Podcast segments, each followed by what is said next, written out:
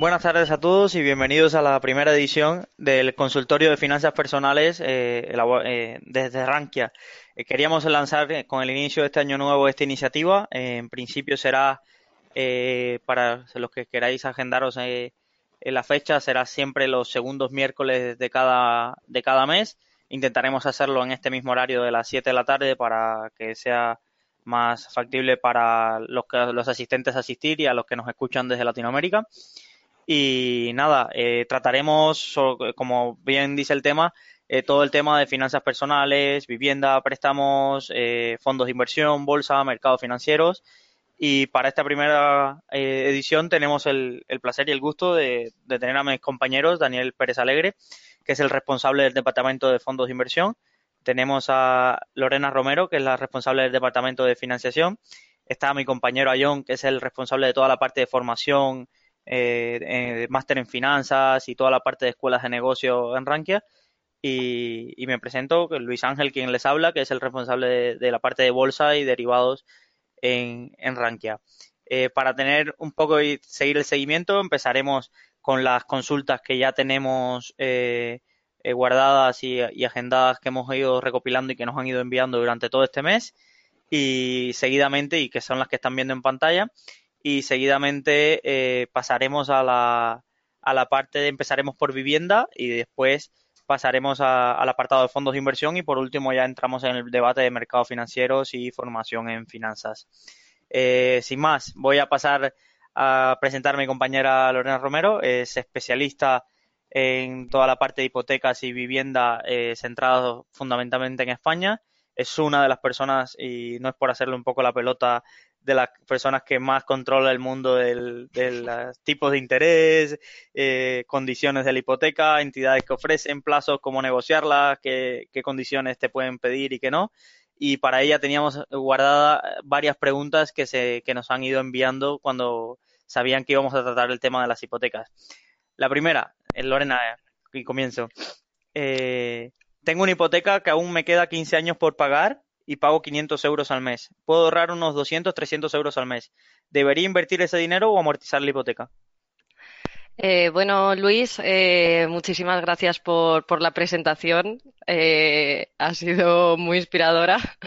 Y, y bueno, no soy tan experta como dices, pero, pero voy a intentar ayudar a, a, bueno, a estos usuarios de Rankia que, que nos han trasladado las dudas y, y nada, si espero, espero resolverlas y, y si os queda alguna duda más, nos la podéis dejar por chat, como siempre. Eh, con respecto a, a la pregunta sobre si amortizar hipoteca o, o invertir dinero. Eh, lo más importante para, para responder a esta pregunta y, y lo primero que, que tenemos que pensar es si se disfruta de, de una deducción, desgravación por vivienda habitual. Eh, esta deducción se aplicaba a viviendas adquiridas antes del uno de enero de dos mil trece. Eh, actualmente para, para viviendas que, que se compran a partir de dos mil trece no, no existe ningún tipo de, de deducción en el, en el I R P F, pero anteriormente sí. Entonces, si viviendas, por ejemplo, del año dos mil diez que fueran la vivienda habitual del comprador y, y pueden disfrutar de, de una desgravación por vivienda habitual, Eh, en estos casos eh, lo recomendable es amortizar hipoteca hasta el máximo permitido, que es de, de nueve mil euros si eres solo un titular y de dieciocho mil euros para, para dos titulares. Eh, esto es así porque mmm, se está, la deducción por vivienda habitual tiene aproximadamente un quince por ciento de, de, de desgravación. Es, un, es un, una cifra muy alta, por lo tanto, eh, vamos a tratar de amortizar siempre hasta el máximo permitido. ¿Y por qué no más de ahí? Porque en realidad es un préstamo que nos está saliendo muy barato, es un programa mmm, que hubo muy bueno de, de, del gobierno. Y, y lo ideal es amortizar hasta el máximo, que como digo, nueve mil para un titular, dieciocho mil para dos titulares, y, y más allá de ahí no, no vale tanto la pena como, como en este caso. Luego, por otra parte, si no disfrutas de la desgravación por, por vivienda habitual, eh, nos gusta decir una afirmación que bueno se repite mucho en el foro por los usuarios, que, que suelen decir, si con el dinero que tienes consigues una rentabilidad superior a los intereses que, que pagas de, de la vivienda, debes invertirlo. De lo contrario, amortizar. Mm, para que se me entienda, eh, había, teníamos un ejemplo también sacado de, de nuestro foro de, de hipotecas de Rankia, y es, si tú tienes diez mil euros y los inviertes y te dan quinientos euros, esto obviamente es una rentabilidad del cinco por ciento, eh, pero por otro lado tienes diez mil euros para reducir hipoteca y los cálculos te dan que ahorras trescientos euros al año, esto es un, una rentabilidad del tres por ciento únicamente. Aquí obviamente interesaría más invertir, siempre que, que haya una rentabilidad del cinco por ciento, que como sabréis los usuarios de Rankia es complicado de, de conseguir. Y, y claro, en, en este caso saldría más rentable invertir, pero bueno, también para responder con exactitud a una pregunta así hay que saber cuánto dinero disponible exactamente se tiene para invertir o amortizar y, eh, por regla general, eh, amortizar hipoteca, a menos que seas un inversor muy arriesgado, que vayas a conseguir ese cinco por ciento relativamente fácil. Eh, y te salga bien, es, es difícil. Y bueno, si tuviéramos que amortizar hipoteca, mejor amortizar en plazo que, que en cuota, porque el tiempo, eh, las cuotas mensuales eh, en, un, en un plazo de tiempo de veinte o treinta años, si reducimos en plazo vamos a ahorrar más intereses que en cuota. Para eso tenemos un artículo en Rankia que os animo a que, a que consultéis. Lorena, eh, ¿existen las habituales comisiones de amortización y sobre qué rango más o menos se mueven? Sí, eh, eso es otro tema que, que la verdad no, no había comentado, pero, pero es muy, muy importante también. Eh, más aproximadamente suele ser una comisión del cero coma cinco por ciento sobre el importe amortizado del primero al, al quinto año y a, a, y a partir de entonces suele ser del cero coma veinticinco por ciento. Eh, ahora va a haber una nueva ley hipotecaria, como todos sabéis, que a partir del sexto año la amortización de hipotecas será totalmente gratuita. Entonces, aquí es una inversión a, a riesgo cero prácticamente.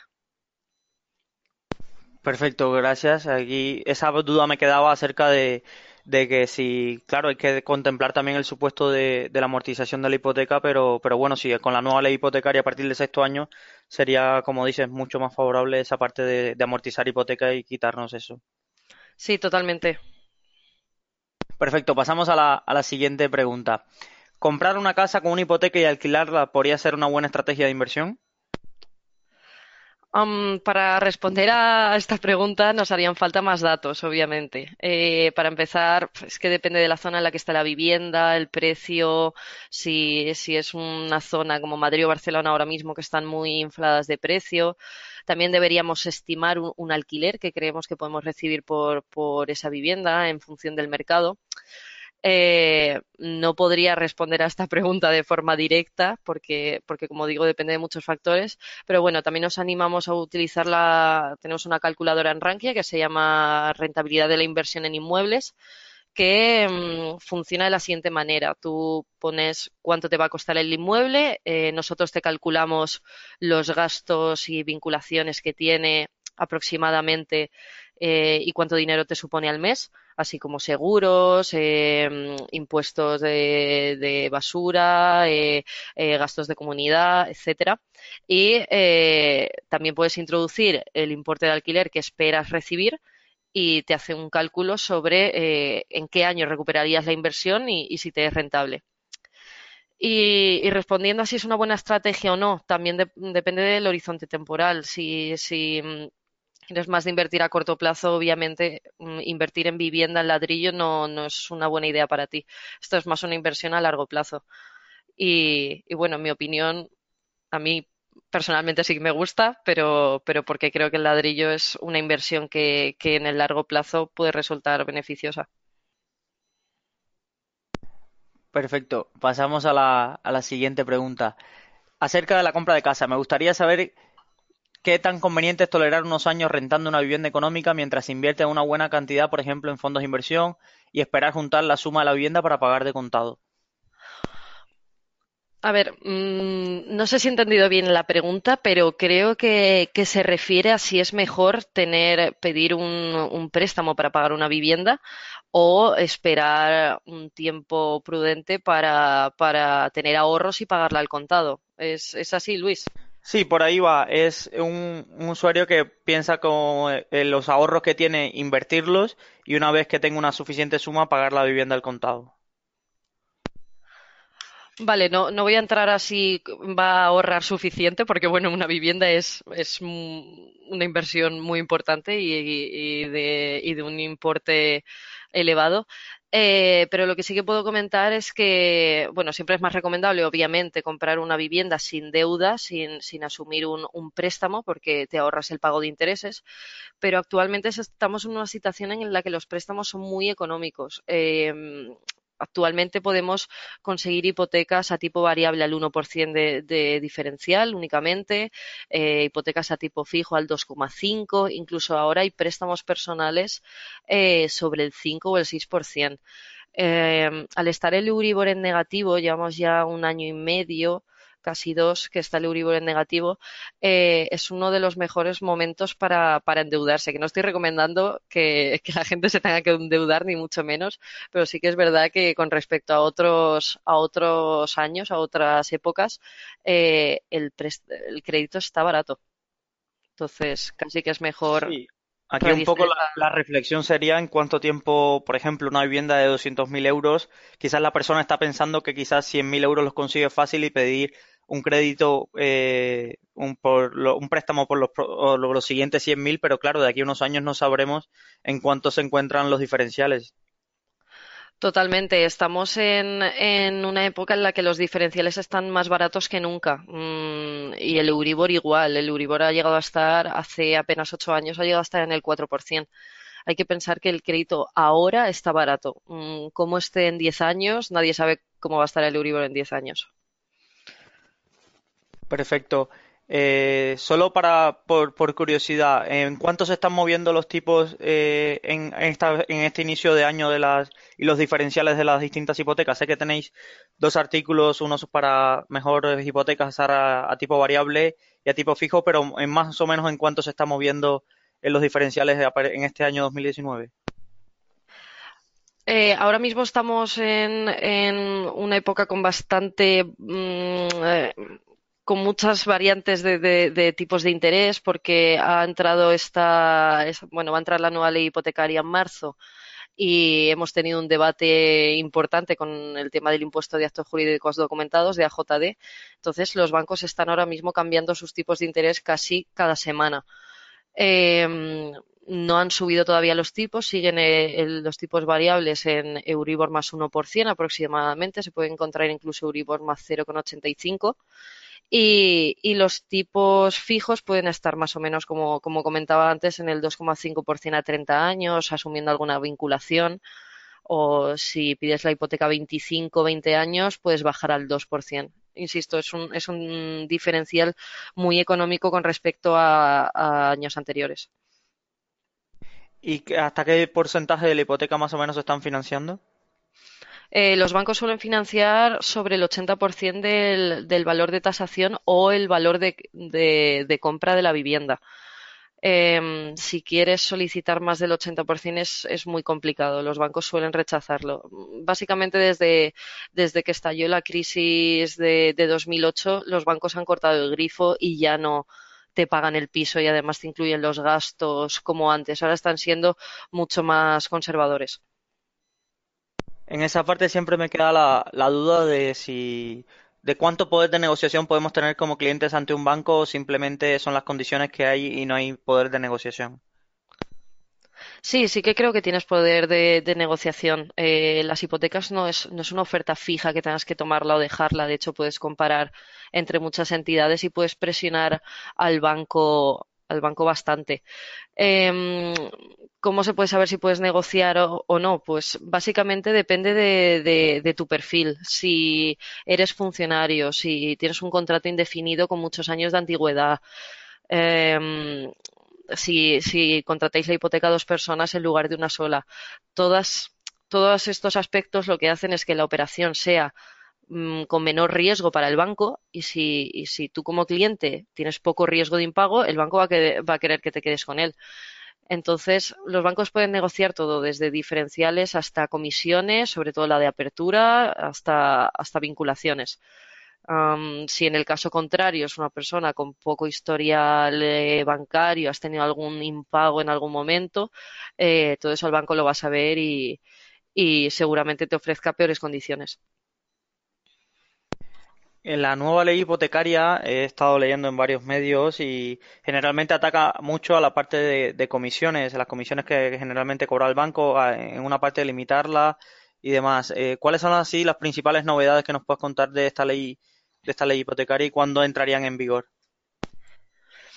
Em, La ley hipotecaria se espera que entre en vigor en, en marzo de dos mil diecinueve de este año, pero las cosas de Palacio van despacio, así que nunca se sabe. Eh, también tenía que entrar el plan de vivienda dos mil dieciocho-dos mil veintiuno el pasado mayo, creo que era, y, y en algunas comunidades todavía ni siquiera están eh, las solicitudes preparadas.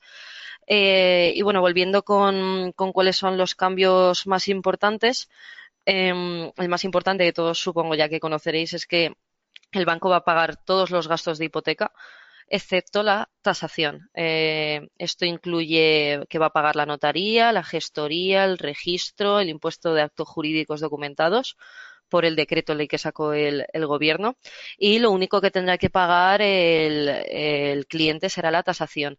Eso sí, insisto, estamos hablando de la parte de la hipoteca. En la parte de, de la compraventa de vivienda, eh, aquí no entra el banco y, y hay que llegar a un acuerdo para pagar los gastos entre comprador y vendedor. Eh, luego se incluyen medidas importantes para, para evitar los desahucios. Ahora para, mm, para que se pueda, eh, para que los bancos comiencen el proceso de embargo, eh, tienen que, que pasar doce mensualidades sin que la persona pague, o un tres por ciento del principal del préstamo. Esto en, en la primera parte de la hipoteca. En la segunda parte, por ejemplo, a veinte años, pues los primeros diez años eh, se, se tiene que producir un impago de doce mensualidades y en los siguientes diez eh, de un impago de quince mensualidades. Y luego, eh, lo que he comentado, amortizar hipoteca será más barato. Eh, en la hipoteca variable, durante los tres primeros años se pagará una comisión del cero coma veinticinco por ciento. Eh, del te- a partir del tercero del cero coma quince solo, y a partir del sexto año en principio sería eh, gratuito. Esta ley todavía se tiene que todavía no ha entrado en vigor, pero bueno, no esperamos más cambios. Eh, y luego, en teoría, pasar de una hipoteca variable a una hipoteca fija será más sencillo y gratis o, o, o muy económico. Eh, porque porque bueno, también el gobierno quiere incitar a que la gente se, se hipoteque a, a un tipo de interés fijo para que no dependa del Euríbor y no pueda poner en peligro su, su solvencia. Y bueno, luego la ley vuelve a, a incidir en, en que no es obligatorio contratar vinculaciones con la hipoteca, que es opcional, y, y bueno, ya medidas más, más pequeñas o más eh, específicas en este caso. Perfecto, gracias Lorena. Eh, te- estas eran las preguntas que teníamos acumuladas en la, en la parte de, de vivienda. Sé que habéis estado trabajando en los últimos meses en varias herramientas para la parte de hipotecas y, y viviendas. No sé si nos querías comentar acerca de ello. Mm, Bueno, desde Rankia sí que es verdad que tenemos, tenemos varias herramientas. Eh, la, la que creemos que es más útil para lo- nuestros usuarios es, es nuestro asistente de hipotecas, que bueno, lo que hace es hacerte unas preguntas sobre eh, la casa que te quieres comprar y, y tu situación eh, económica, y te recomienda las hipotecas que mejor se adaptan a, a tu situación en concreto. Y luego, además, como siempre, nos gusta eh, anunciar nuestras calculadoras que tenemos sobre amortización de hipoteca, calculadora sobre la cláusula suelo, en caso que, que todavía la tengas y, y quieras reclamarla, calculadora sobre la que he comentado antes de inversión en vivienda y, y algunas más por ahí. Tenemos, tenemos una pregunta que acaba de entrar para ti. eh, queríamos, hemos puesto la parte de vivienda porque Lorena tiene compromisos y, y nos está ayudando en la primera parte del webinar. Y por eso, si todos tienen alguna pregunta sobre vivienda, este es el momento porque posteriormente Lorena ya se tendrá que marchar. Eh, primero, la Sí. pregunta que tenemos es, ¿es obligatorio contratar un seguro de hogar al hipotecarse? Em, Voy a intentar de eh, explicarla lo más eh, en detalle que pueda, y es que un seguro de hogar como tal no es obligatorio en la hipoteca. Lo que sí que es obligatorio por ley es un seguro de incendios. No es exactamente lo mismo. El seguro de incendios cubre daños básicos de la vivienda, que es lo que recoge la ley, obviamente incendios, inundaciones, eh, algunos de estos de, de estos problemas que pueden surgir, pero el seguro de daños es un seguro más amplio, incluye otras coberturas, como puede ser eh, robo de, de, de, del contenido de la vivienda, etcétera. Entonces, eh, obviamente el seguro de incendios es más barato, eh, estaría aproximadamente entre ciento cincuenta euros, doscientos aproximadamente el seguro de hogar y sobre todo el seguro multirriesgo de hogar que, que cubre prácticamente cualquier eh, desperfecto que pueda tener tu vivienda, eh, puede ascender mucho de precio, eh, superando los trescientos euros anuales, incluso cuatrocientos. Nos preguntan que si el seguro y, y la hipoteca se tienen que contratar en la misma entidad. No, como digo, eh, la anual hipotecaria quiere incidir más en esto porque parece que, que es algo desconocido para, para la población española, y es que tú puedes contratar los seguros con, con la entidad que quieras. Puede ser un banco o puede ser una aseguradora independiente. Por lo tanto, no, no es obligatorio contratarlo con el banco con el que pides la hipoteca, pero quizá te interese porque los bancos lo que suelen hacer es bonificar el tipo de interés de la hipoteca, es decir, te dicen tienes un tipo de interés del dos por ciento, pero si me contratas el seguro de hogar conmigo, que, que al final lo vas a tener que contratar, el de incendios en alguna parte porque es obligatorio, si lo contratas conmigo eh, te voy a bajar el tipo de interés al uno coma ochenta, por ejemplo, suele ser un cero coma dos de bonificación. Perfecto, Lorena. Te, te agradece el usuario en, en su nombre y te transmito lo, los agradecimientos. Nada, muchísimas gracias. Con esta parte cerramos el bloque de vivienda, hipotecas eh, y demás, y te esperamos que el, que el próximo mes eh, nuevamente y, y nada, agradecerte por este tiempo que nos has dedicado a hablar de vivienda. Nada, aquí estaré el mes que viene. Espero quedarme un poquito más y, y poder atender a todas las, las dudas. Nada, gracias a ti también, Luis. Perfecto, pasamos y seguidamente pasamos a hablar de, de otro de los temas polémicos este último año y, y digo polémicos por cuando las rentabilidades son negativas generalmente se, se genera siempre mucho debate y mucho interés cuando los números rojos aparecen en nuestra cuenta. Y pasamos a hablar con Dani, Dani o Daniel Pérez para los que eh, lo conocéis en, en Rankia, es responsable de los fondos de la, del Departamento de Fondos de Inversión. Es analista de esta área y es el especializado en asesoría financiera y análisis de productos financieros. Eh, Dani, tenemos muchísimas preguntas eh, acerca de, de fondos, te las voy a ir eh, transmitiendo y yo creo que esta parte sí la podemos hacer un poco más de debate y aquí Ayón y yo también tenemos alguna visión acerca de, de las preguntas. Eh, acerca de los fondos de inversión, la primera pregunta, me gustaría saber ¿cuál es el que cobra menos comisiones? ¿O cuál es la estructura que menos comisiones in, impacta en un, en un fondo? Lo primero, Luis, agradecerte la, la presentación y espero que podamos entrar en un debate junto contigo y a John, que lo hablamos muchas veces en la oficina, pero bueno, un debate en directo seguro que queda interesante. Entonces, sin más, las preguntas. Eh, ¿Qué fondos son los que cobran menos, las comis- menos comisiones? Aquí tenemos que diferenciar fondos de gestión activa y fondos de gestión pasiva. Lo más barato, la gestión pasiva, pero a años luz de cualquier tipo de operativo, incluso que invertir directamente en bolsa y cualquier otra cosa. En esto, ¿qué tenemos? Tenemos los fondos indexados, podemos invertir, perdón, vía fondos indexados o vía E T Fs, que son dos productos diferentes. Fondos indexados tienen la ventaja de que, de que no tributas al traspasar y todas las ventajas de los fondos. Y en cambio los E T Fs, lo malo, aunque suelen ser más baratos, es que tienes que pagar comisiones de bolsa, de compraventa, de mantenimiento y de custodia. Entonces, aunque la comisión de gestión del E T F sea un poco más barata, sí que es verdad que al final muchas veces acabas pagando más, sobre todo en patrimonios pequeños. Entonces, en esa línea mini punto para los fondos indexados. En este caso tenemos los fondos de Vanguard, que son los míticos que conocéis todo el mundo, y los hay muchos más, pero los segundos más famosos y más utilizados son los, los fondos de Amundi. Entonces, por ejemplo, Vanguard se puede contratar desde B N P, y Amundi eh, tiene bastante, tiene muchos fondos en muchas, en muchas comercializadoras, por ejemplo Renta cuatro, que en M P también está, en Inversis, tienen muchos sitios, ¿no? Y tienes fondos muy buenos, como el uno que es muy famoso ahora, que es el M S C I World de Amundi, que por cero coma treinta compras el mundo y te olvidas. Después también tenemos la opción de los Robo Advisors. Aquí también tenemos una gama muy grande, entre los últimos años, y hay muchos Robo Advisors que ya no solo son baratos, sino que te montan ellos las carteras, gestionan las aportaciones, eh, hacen la estructura de, de todo y te olvidas, ¿no? Entonces, si hay, alguien quiere olvidarse, los fondos, los Robo Advisors son un pelín más caros porque evidentemente tienes que pagar por esa porque te monten esas carteras, pero, por ejemplo, caso de Indexa Capital, que es el Robo Advisor más grande, creo que está en torno al cero coma sesenta y dos o cero coma sesenta y uno, y te olvidas de todo. O sea, de hecho, haces la, la aportación y ya te cogen dinero de la cuenta, cuando, lo que tú quieras, y lo hacen todos ellos. Entonces, eso, si quieres dormir tranquilo, es lo mejor. Y, y nada, esos son los, fond, los fondos indexados. Luego, si te vas a fondos de renta variable, de, de renta variable, perdón, de, de gestión activa, allá sube mucho. Hay fondos, tienes de en torno al uno, en torno al cero coma ocho, el uno es lo más barato, hasta el dos coma veinticinco, que es el máximo legal, que se puede pagar más si los fondos tienen comisión de éxito. He llegado a ver fondos con un T E R del cuatro coma cinco a cinco. Pero, bueno, es otro tipo de gestión. Hay fondos más baratos. Está ahora el FANG que tiene un uno por ciento. Están, pues, esos fondos que tienen más comprometidos, que tienen comisiones reducidas. Pero, bueno, eh, si quieres algo barato con menos comisiones, gestión pasiva, no hay duda.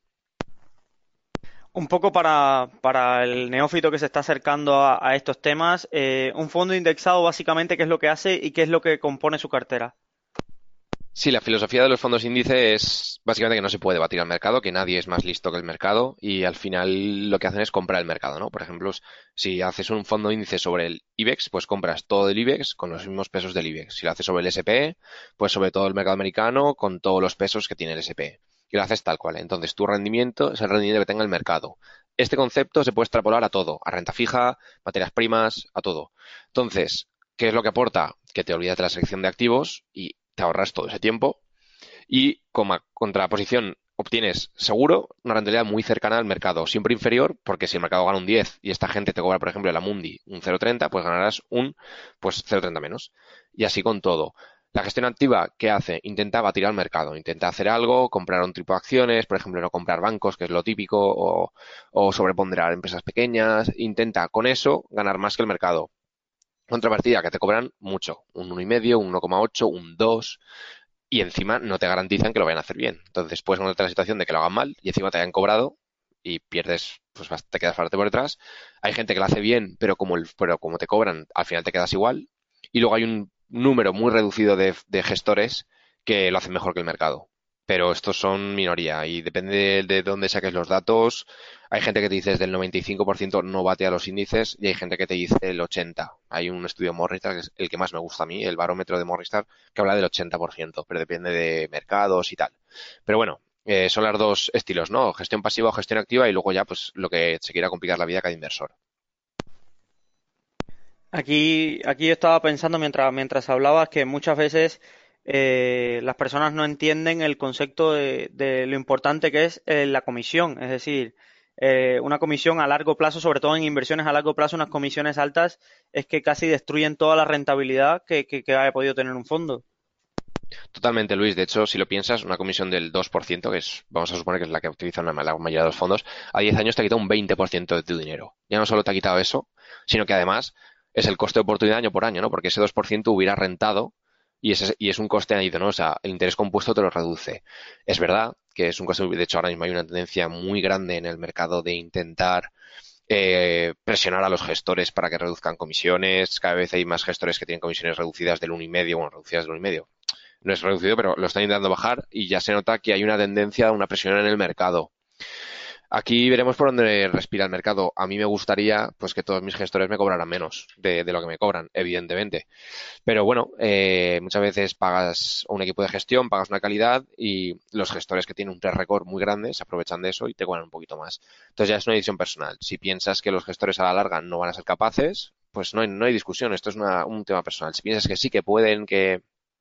que es posible encontrar esas joyas y todo eso, luego ya está lo que quieras pagar. Yo, pues un dos coma veinticinco en adelante, una comisión de éxito muy cara, pues es verdad que te tira para atrás, sobre todo ahora que tienes tanta conciencia, antes no había tanta conciencia. Entonces, bueno, yo tengo en mi cartera mucha gestión activa, bueno, todo, gestión activa, la verdad. Estoy planteándome el Amundi, el M S C I World, pero por ahora tengo solo gestión activa. Y es cierto que cada vez hay más conciencia y la gente por un cero coma veinticinco mata. ¿eh? Cada vez se ve que la gente por, por unas pequeñas comisiones es capaz de cambiarse de gestor. Sí, Dani. Eh, primero, muchas gracias por, por la explicación, pero yo es que ahora me surge una duda. Eh, con respecto tanto a los E T Fs y, y los fondos indexados, Eh, ¿qué diferencia hay? ¿Qué, ¿Qué puede aportar uno respecto a otro? Quiero decir, un E T F eh, para personas que, que hagan aportaciones periódicas, yo entiendo que, que sí que te tendría que interesar más eh, por, a, hacerlo a través de un fondo, porque puede hacer la aportación exactamente que quiere. Quiero decir, si quiere aportar doscientos euros, puede hacer cada mes doscientos euros, mientras que en E T Fs, sabemos que existen E T Fs de, de índices que cuestan ciento y pico euros. Ahí o compras un E T F o compras dos. Entiendo que en ese tipo de estrategia de aportaciones periódicas sí que interesaría más eh, fondos indexados, ¿no? No sé si estarás de acuerdo. Sí, desde luego, en patrimonios pequeños, sobre todo, los E T Fs son un, una, las comisiones son una losa muy grande. Bueno, E T Fs y operar en bolsa. Mucha gente opera en bolsa. De hecho, es muy frecuente. Aquí os... Ya nos has pegado a los de bolsa. Sí, aquí os iba a dar, efectivamente. Aquí mucha gente dice, no, es que... Tengo, invierto en bolsa, pero los fondos te cobran. Ya, bueno, si tú calculas una cartera de diez mil euros, lo que se gasta en compra-venta, mantenimiento y tal, se te ha ido casi más que con un fondo dependiendo del capital. Y eso en E T Fs es lo que pasa, ¿no? Tú tienes una comisión de custodia en tu comercializador o tu broker, en este caso, de, de, de custodia alto, de aportaciones alto, y puedes tener unos costes muy elevados. Y sobre todo el tema de las aportaciones es cierto, es un punto crítico, pero a mí el que más me preocupa para la gente que tiene una filosofía de carteras permanentes es el tema de los rebalanceos. Imaginemos que tienes un fondo de renta variable y sube mucho y se te va de los de los rangos de, de porcentaje de peso que te has marcado. Pues tienes que rebalancear. En fondos esos traspasos son gratis, no tributas. Aquí cada traspaso te cuesta dinero y eso te mata el efecto del interés compuesto a largo plazo. Y luego ya entraríamos en temas más fiscales, más profundos, de planificación fiscal de tuya, el tema de la plusvalía del muerto cuando, cuando una persona fallece y, y diversas consideraciones, incluso también la propia estructura del E T F. También tiene una ventaja que es que el E T F se puede comprar en el mismo día. Tú un, un fondo es a, a precio de cierre de ese día, que luego hay otro tema que a mí tampoco me gusta mucho de los fondos, que es que tú compras hoy y te llega en tres días la orden y entra a un precio que muchas veces el dinero se queda en limbo. Bueno, tiene unas complicaciones, pero... Y los E T Fs no las tienen. Los E T Fs tú compras ahora y compras a precio de ahora. Eso es una ventaja. Pero claro, tienes que tener claro... Tienes que hacer muchos números con tu patrimonio y con tu estilo de, de inversión de si te compensa. Quizás eres una persona que tienes claro el M S C I World y no vas a meter un duro nunca y no vas a hacer aportaciones y no te vas a mover, pues igual un E T F te sale más a, más a cuenta. Pero en la vida real, la mayoría de la gente, mi experiencia me demuestra que tiran por fondos. Pero bueno, también hay Robo Advisors que operan solo con E T Fs, o sea que se puede hacer de las dos cosas. Tenemos, eh, estaba pensando ahora mismo y, y creo que lo voy a hilar con la siguiente pregunta porque yo creo que depende mucho de las condiciones de cada, de cada inversor y, y de la cantidad de patrimonio que tenga. Yo he estado reflexionando muchísimo y creo que todavía, y es una cosa que, que tengo pendiente, crear el debate y, y, y llegar a una conclusión más o menos razonable de qué conviene en cada caso, si un fondo, un, un fondo índice, un E T F o invertir directamente en acciones. Es, es algo que, pero por, ya por también más que allá por el debate de conocimientos para cada cosa, sino por el, el debate de, del el dinero, el capital disponible para, porque yo por lo menos lo tengo claro. Si tengo un alto patrimonio, quizás me... me me movería por tema de, de aportaciones fuertes a, a E T Fs, por el tema de comisión y, y ir a largo plazo, pero si tengo pequeño, pequeño patrimonio, eh, al menos estoy explicando mi estilo de inversión, con pequeño patrimonio me iría, como dices, a, a fondos índices y es verdad, es cierto que en mi cartera tengo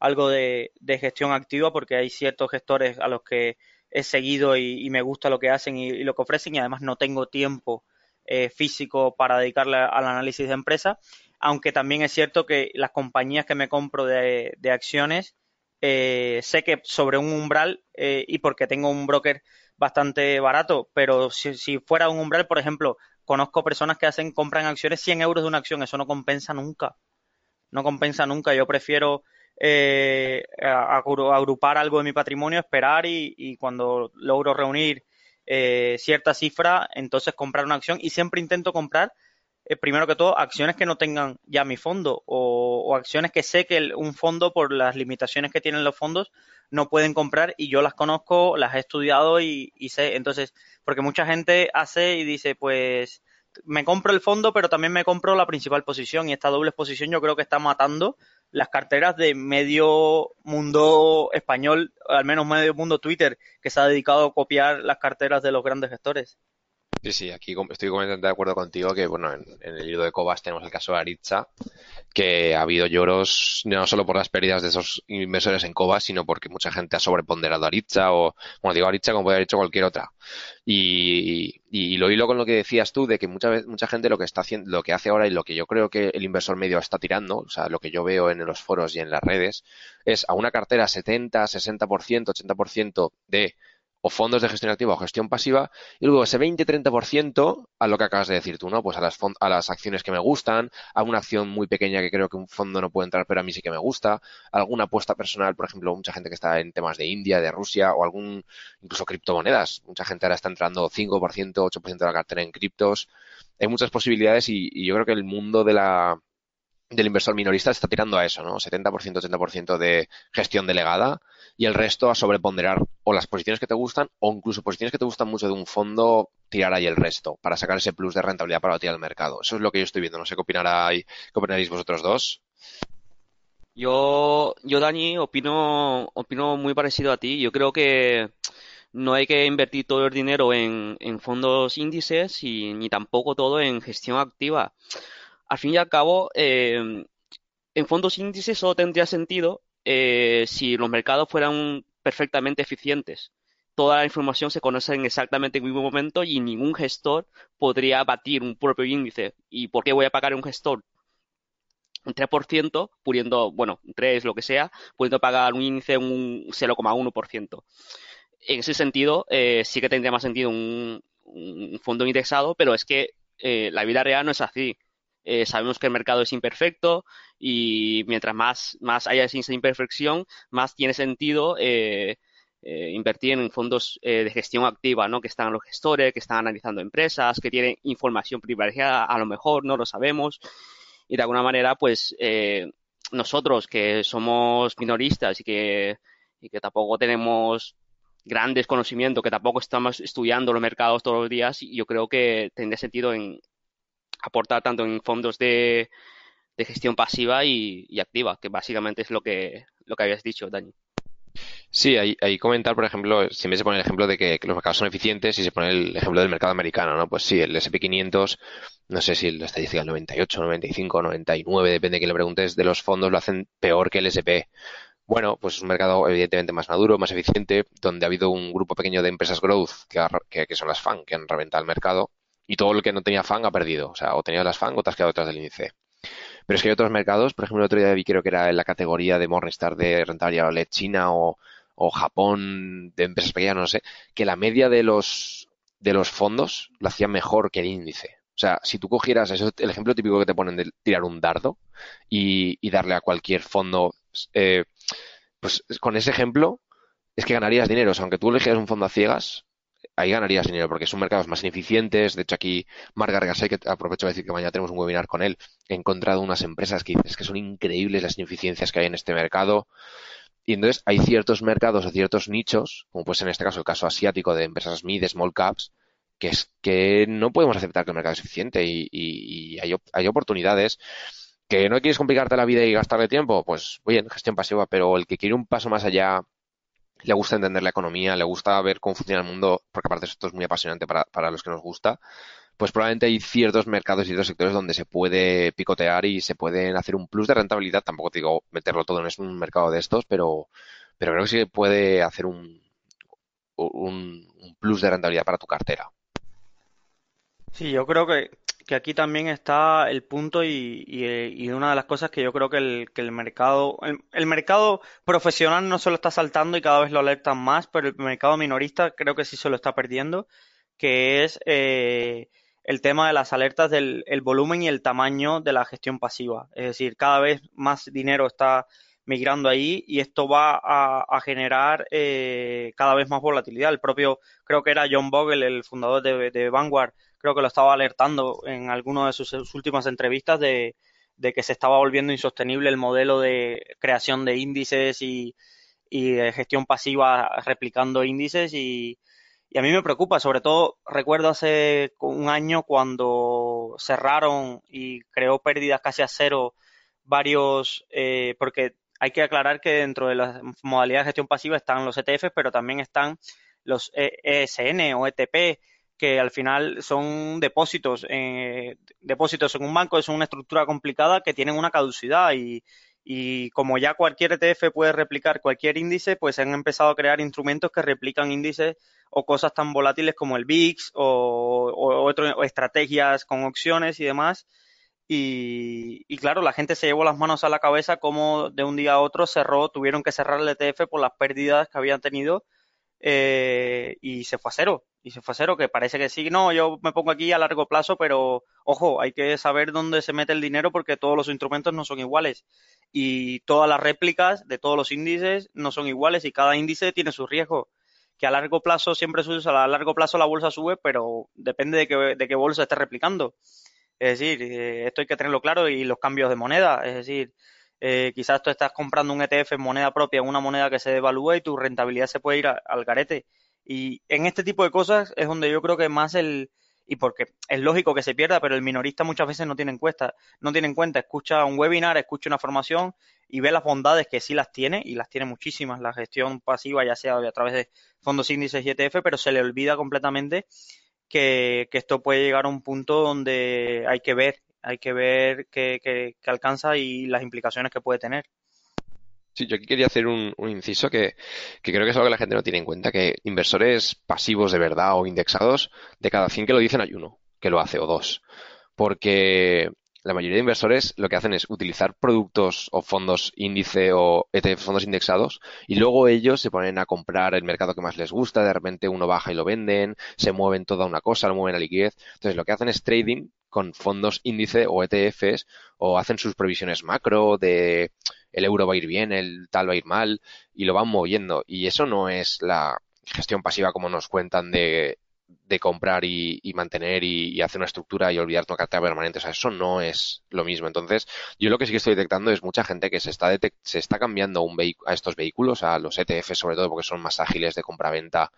Y lo que hacen es lo mismo que es, hacen gestión activa, que es moverte constantemente entre mercados, aportaciones y tal, pero con fondos índice. Entonces, al final lo que están haciendo es volver a destruir valor, porque si partimos de la base de que la gestión activa nace porque los gestores no son capaces de batir al mercado, pues esa persona tampoco lo va a ser. O sea, si utilizas fondos índice para hacer todos estos movimientos en función de tus visiones del mercado, pues no lo vas a conseguir. Si no lo consigues los mejores, tú tampoco. Es de sentido común. Y, y yo sí que quiero alertar eso, que mucha gente utiliza estos productos como si fueran la panacea, pero luego tienes que usar el uso y saber usarlos. Y aquí los la gente, los que hacen carteras de Google, los Bogleheads, que tenemos ahí lo muy bueno en Rankia, y demás gestores que intervienen como Antonio Rico, y toda esta gente lo dicen, que, que no es lo mismo utilizar productos eh, indexados o fondos pasivos o, lo que, o como, como los quieras llamar, que ser un inversor indexado, inversor pasivo. Perfecto. Vamos a, a pasar a la siguiente pregunta, por un poco por avanzar. Estaba buscando y ahora...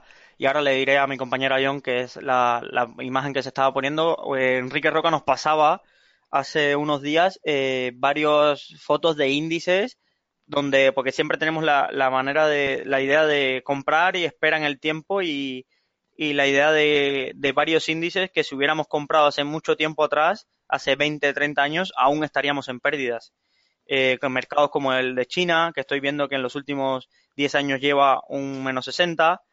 Eh, el buy and, un buy and hold sobre Canadá también hubiera sido una burbuja, porque muchas veces nos quedamos con el gráfico americano, pero en Japón, por ejemplo, en los últimos cuarenta y nueve años, es decir, si hubiéramos comprado en diciembre del ochenta y nueve, llevaríamos un menos cincuenta y todavía no hubiéramos recuperado, ¿eh? Entonces eh, voy a, a ver si, si le paso este correo y lo podemos, mientras debatimos sobre la siguiente pregunta, Ayón puede mostrar las gráficas, porque eran verdaderamente interesantes, que muchas veces nos quedamos con que a largo plazo todo sube, pero hay que tener eh, mucho cuidado con esto, ¿eh? Sí, totalmente.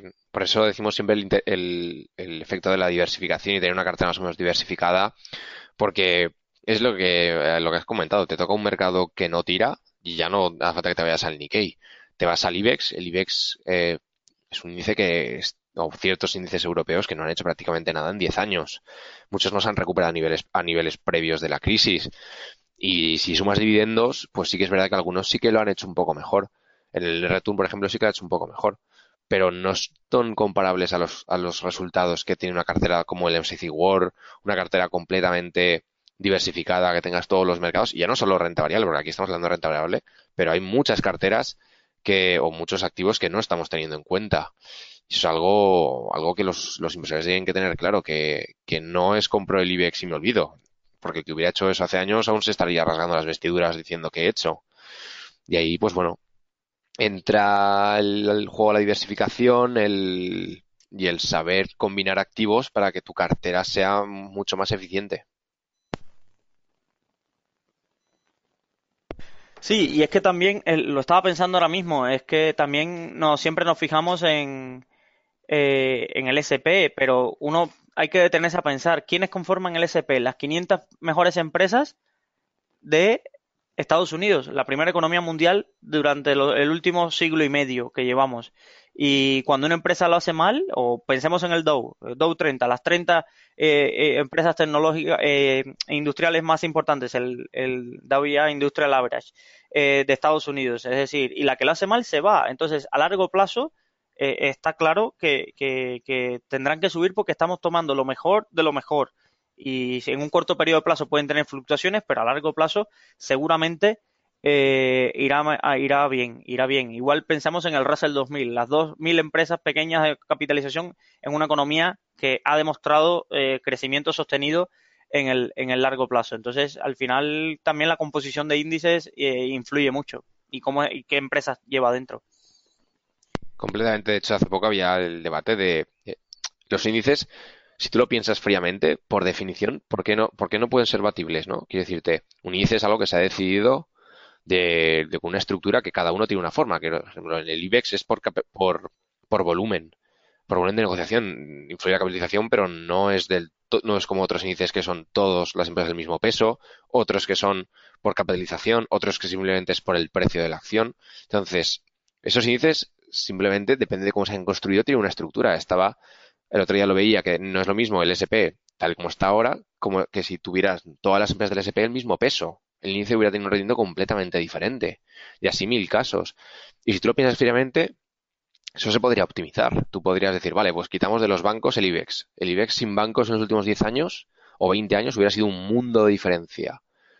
O un, un índice, coger el IBEX y decir, pondero que todos los sectores tengan el mismo peso. O así, por decir, estoy hablando en voz, empezando en voz alta, ¿no? Pues se podrían hacer mil combinaciones que quizá con pequeños cambios, esto es lo que es también el factor investing, el tema del smart beta, que con pequeños cambios, pequeñas modificaciones en los índices les, les quieres batir, ¿no? Y, y, y esto quizá es un terreno en el que yo creo que la gestión activa y pasiva van a tirar y, y sobre todo el tema de los índices, ¿no? O sea, ¿por qué los índices no lo pueden hacer mejor si, por ejemplo, quitamos las empresas que cotizan a múltiplos muy altos o muy bajos o con mucha deuda? Eso es un debate muy interesante que yo veo que está saliendo ahora en los últimos dos años. No es, no es muy famoso porque no hay muchos productos que hagan esto, pero cada vez está tirando más y no sé lo que pensáis, pero yo pienso que la gestión activa pasiva va a tirar a un punto medio, ¿no? A pequeños cambios en los índices que hayan demostrado por, por factores o por, o, por, o por como sea lo hayan calculado, que pueden dar mayor rentabilidad con un pequeño cambio que no te cuesta nada hacer. Perfecto, pasamos a las preguntas que si no, no, no avanzamos un poco aquí. Quiero empezar a invertir, pero tengo pocos conocimientos de finanzas. ¿Cuál es el método más fácil y más adecuado para mí si no quiero estar pendiente de los mercados por cuestiones de poco tiempo? Vale, aquí doy mi opinión rápida. Si no quieres dedicarle tiempo, si no te gusta esto, si no quieres seguir los mercados, tienes que irte a Robo Advisors o gestión pasiva o irte a un asesor que te monte una cartera y te olvides, porque... Yo siempre digo que tienes que saber un poquito para que no te timen o para que puedas montártelo tú o poder controlarlo. Si te quieres olvidar, Robo Advisor, como el que como Indexa que lo hemos nombrado antes, cualquiera otro de los que hay en el mercado. Si la quieres hacerte tú la cartera, tienes que dedicarle un pelín más de tiempo. Tendrás que averiguar qué fondos como el Amundi, qué pesos, qué tal. Gestionar tú las aportaciones y todo. Y si quieres tener un asesor, pues tendrás que hablar con él, encontrar uno que te guste. Un, hay mil empresas que te hacen sin compromiso una conversación para hablar y encontrar uno que se adecue a lo que tú necesitas. Gestión activa, gestión pasiva, lo que sea. Entonces tienes que buscar y encontrar algo que se con el que tú puedas dormir tranquilo sabiendo que te, le has delegado la gestión. Eso es lo importante, delegar la gestión en algo que coincida con tu forma de ver el mundo. Sí, aquí, aquí yo coincido y, y creo que será rápida la respuesta, pero, pero coincido y creo que es muy importante. El, diría que el noventa y nueve por ciento desde que estoy aquí en Rankia de las personas que he visto perder dinero era cuestión de formación, de que no tenían una formación adecuada para conocerse a sí mismo y, y establecer qué era el vehículo de inversión adecuado para ellos. Porque siempre se dice Eh, si no tienes formación, no inviertas en acciones porque es muy complicado, hay que analizar compañías, hay que saber de ciclos económicos, hay que saber de sectores y demás. Y esto es totalmente cierto. Es decir, a no ser que te vuelvas trader y empieces a pensar en un análisis técnico y en pensar en intradías y estos otros temas, si vas a ir a invertir a largo plazo en compañías, necesitas saber algo de economía, necesitas saber algo de análisis de empresa, necesitas saber algo incluso de contabilidad y aún así puedes equivocarte. Tenemos a los mejores gestores como se equivocan y ejemplos hemos tenido de, de errores durante el último año dos mil dieciocho, un montón.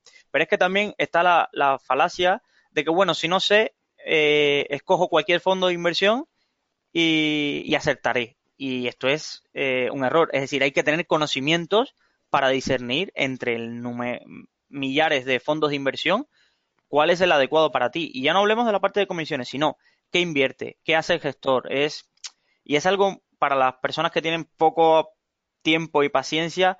Eh, está bien que no tengas tiempo para dedicarte a saber de economía y demás, pero tiempo para sacar un checklist básico de cosas que le vas a pedir a tu gestor, a tu fondo o, o demás, porque hay mucha gente, por ejemplo, que de, yo, a mí me gusta invertir en Latinoamérica, eh, pero por convicción personal y, y he tenido que hacer un checklist y quizás no estoy del todo contento en el vehículo a través del cual estoy invirtiendo en Latinoamérica, pero no, eh, aquí en España no hay, todavía no he encontrado un vehículo que, se, que me guste un poco más que este y entonces...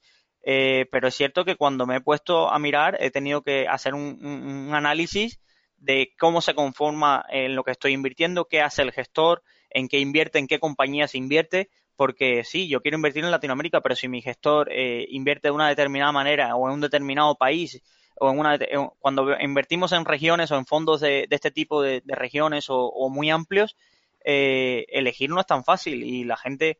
piensa que coge, busca eh, Morningstar, hace un filtro y el filtro que más usa estoy seguro que es el de la rentabilidad del año pasado, porque es el que sale verdecito y ya no miramos y como no hay datos para cinco y diez años, decimos, bueno, me quedo con lo verdecito. No, es que es importante que haya datos para cinco y diez años y si el numerito en vez de ser un diez es un dos por ciento a diez años es mucho mejor, en mi opinión, que el que, que el número que el número que, que haya a uno o a seis meses, porque ya cada vez vivimos tan rápido que todo el mundo habla de largo plazo.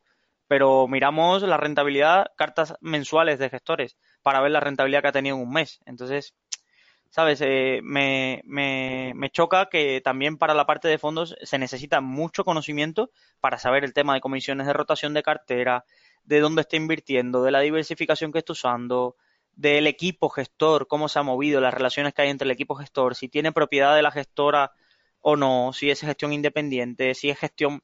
bancaria y, y cuántas tiempo lleva en el fondo y eso lleva un tiempo, sí, por eso coincido pero con lo que decías, si no tienes tiempo, no tienes conocimiento y lo único que quieres es eh, batir a la inflación a largo plazo y tener mantener tus ahorros eh, y quieres invertir en bolsa, fondo índice, E T F y, y sobre uno de los eh, globales como el que mencionaste, la Amundi M S C I World y demás, para no entrar en criterios de selección, porque si te pones a, a seleccionar te puedes topar con, con que te tocas, inviertes en un E T F de Japón en los años finales de los noventa, cuando empezaron a aparecer los E T Fs, y todavía estarías buscando tu dinero.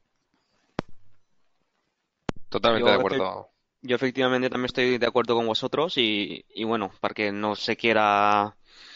Eh, intervenir mucho en los mercados, pues nada, fondos índices que, que cubra todo todos los mercados del mundo. El M S C I World, un ejemplo, y otro sería en, en emergentes. Y ya no voy a hablar más, que si no sería repetir lo mismo.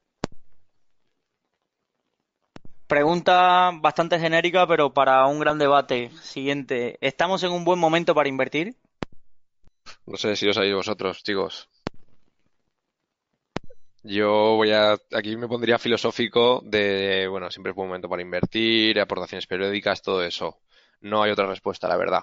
Eh, pues yo ahora estoy invertido a tope y pienso que pues si baja, pues traspasaré de cosas defensivas a agresivas, pero hay que estar invertido. El coste de oportunidad de no estar es enorme. Esa es mi visión, entonces para mí siempre es buen momento, a menos de que veas que son unas, unos niveles de valoración excesivos. Pero no invertiría en bolsas, invertiría en otras cosas. Pero estar invertido siempre hay que sacarle rentabilidad al dinero, porque si no le sacas rendimiento al dinero, por poco que sea, pierde valor. No sé qué pensáis aquí, Ayón y Luis Ángel. Yo creo que, yo creo que en parte tienes razón, Dani, pero yo invertiría, pero con cautela. Quiero decir, eh, no sabemos lo que va a pasar, no, no tenemos la bola de cristal y no sabemos si de aquí a un año la, el mercado va a caer un cuarenta por ciento o, o no va a ser así.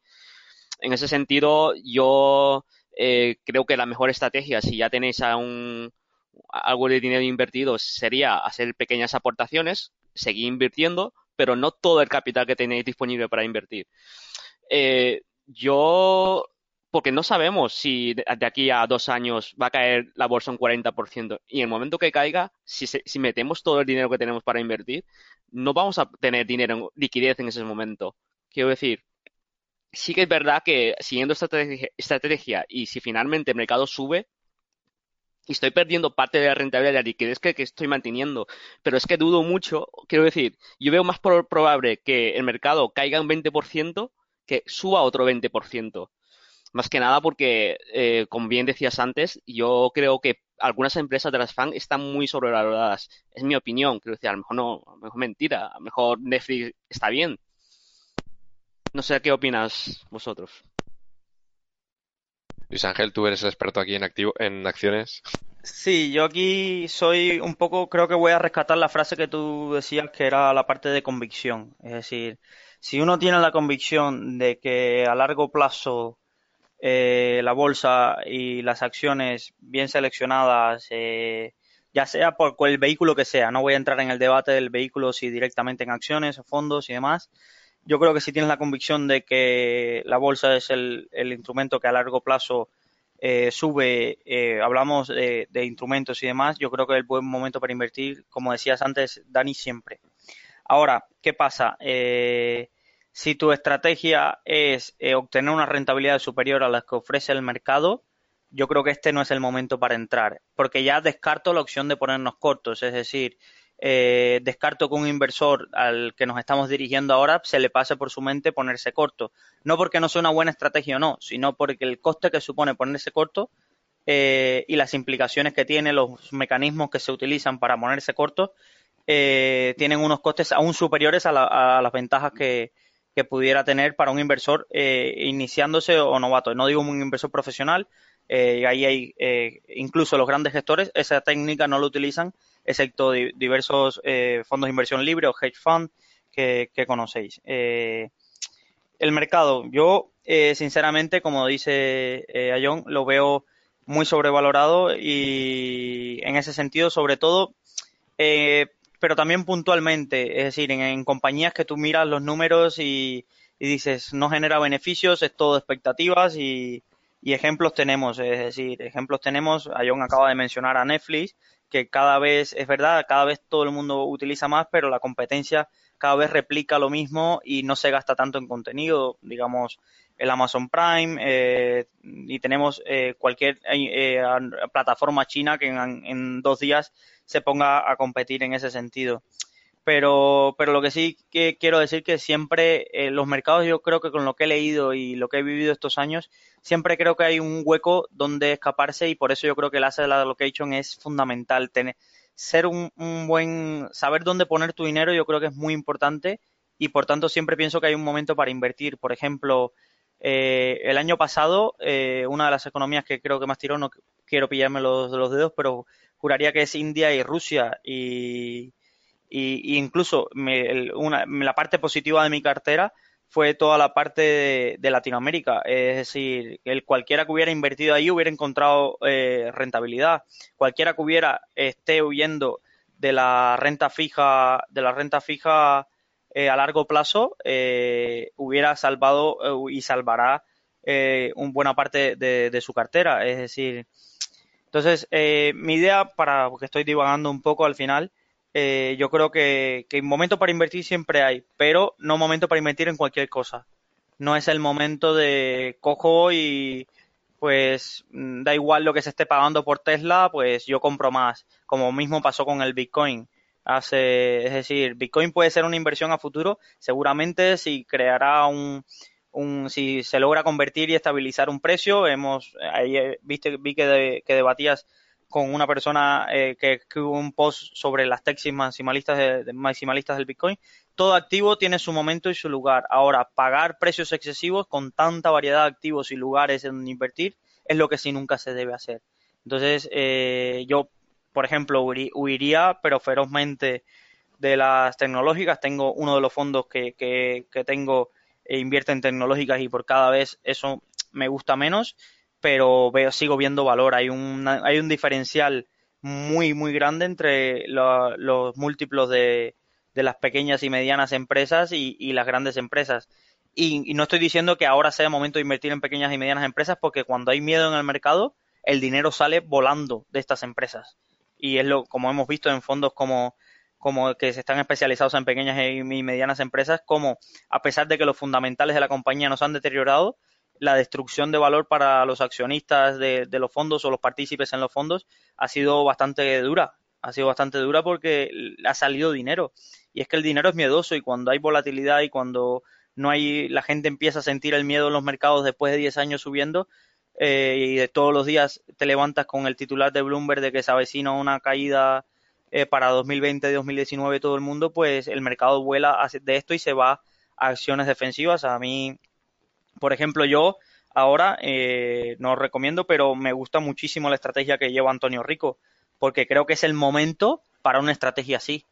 Quizás cuando el mercado, si hay una recesión y demás, eh, eh, a partir del momento de una recuperación, quizás no sea el, el, el vehículo adecuado eh, para obtener grandes revalorizaciones, pero para un momento como este, donde hay un, un vuelo de, de empresas pequeñas y un vuelo hacia la calidad, un risk-off, como le llaman, pues a mí es un instrumento que, que lo veo, todo instrumento de este que invierta en, en compañías defensivas, que con buenos dividendos sostenidos en el tiempo, o bonos de economías. Eh, tenemos el bono americano ya casi eh, del diez años al tres por ciento. Un tres por ciento no es nada despreciable para un inversor a largo plazo. Entonces, en este sentido, eh, yo siempre encontraría un lugar donde invertir, pero le lleva tiempo saber eh, cuál es ese lugar. Totalmente de acuerdo, Luis Ángel. No voy a estar mejor explicado. Vale. Pasamos un poco y, y adelantamos. Eh, una persona nos comenta que va ya esta parte va más centrada en acciones. Eh, Dani, eh, si quieres ayúdanos con tu visión, que siempre nos de eso, pero estaremos más centrados en, en la parte de acciones. Voy a llevar empresas, una cartera con empresas como Apple, Google, Amazon, Banco Santander, Inditex, S A P, B M W, Procter and Gamble, Iberdrola, a largo plazo y con aportaciones periódicas en cada una de ellas. ¿Cómo lo veis? Ayón, te cedo la palabra. Vale, vale, pues voy a empezar yo.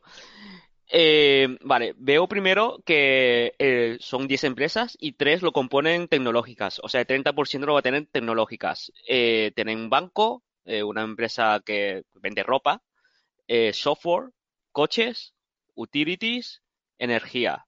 Más o menos está diversificada, puede que tenga un poquitín más de tecnológicas, pero está bien.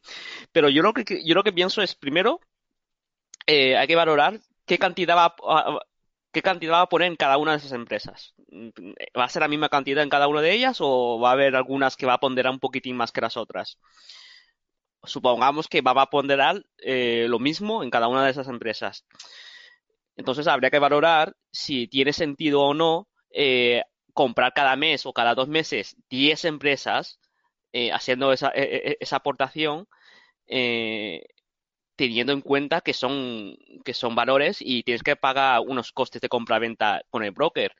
Eh, todo eso sin, sin tener en cuenta gastos de custodia, si lo tuviera, gastos de mantenimiento de cuenta, eh, dividendos, eh, cambio de divisas, porque Apple se compra en dólares. Eh, ¿vale realmente la pena y o vale más la pena un fondo de inversión que te cobra un tres por dos y pico, tres por ciento de T E R anual y ya te olvidas, que también tengan esas compañías? No sé, se, se lo dejo caer a, a la persona que, que hizo la pregunta. Yo, eh, para cantidades pequeñas, realmente para una persona de pie, de a pie, ¿sabes? Que, que igual cada mes puedes meter en diez empresas, ¿eh? cien euros en cada uno. Yo no, no lo veo factible a largo plazo, sobre todo por el tema de las comisiones. Yo aquí, viendo la cartera que, que se está creando, es decir, hay empresas que me gustan bastante, dígase, para un largo plazo y un inversor defensivo, dígase Inditex, S A P, B M W, Procter and Gamble, Iberdrola, si quieres cobrar un poco de dividendo y a largo plazo y vivir de la rentabilidad por dividendo que ofrece. La parte de tecnológicas, eh, yo creo que ahí sobrepondera demasiado. Es decir, no sé qué objetivo de rentabilidad quiere conseguir y demás, pero tener las tres tecnológicas eh, más grandes, quitamos a Facebook que no la tiene, entiendo porque va pensando que es un poco más tema de, de, de moda y de revolución eh, tecnológica. Yo yo con las tres no, no estaría contento tener las tres, quizás me quedaría con el monopolio que representa Google. Apple yo creo que cada día tiene más competencia, eh, me gusta lo que hace, veo que la gente es muy fan de Apple, pero hay competencia y cada vez la gente le importa más la competencia.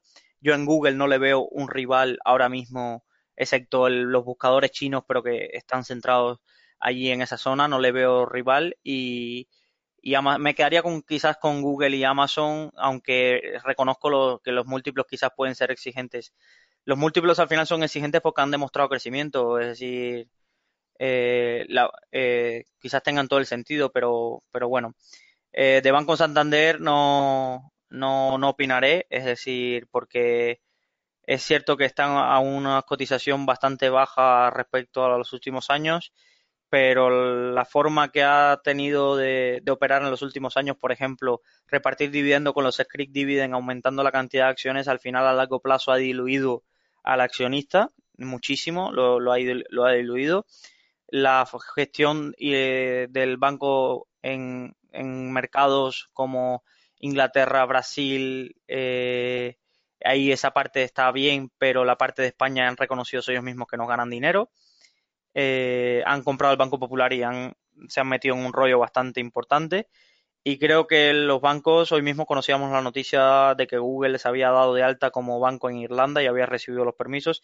Creo que a los bancos todavía les falta una ola tecnológica y, sinceramente, viendo las aplicaciones, yo sinceramente comparo la aplicación virtual que tiene B B V A o algunos bancos o alguna fintech y, y veo la de Banco Santander y creo que todavía están un paso por detrás en ese sentido y, y creo que van ahí un paso detrás y entonces no no me gusta, no me gusta para invertir el Santander, entonces eh, y a largo plazo no veo no veo una inversión a largo plazo en Santander.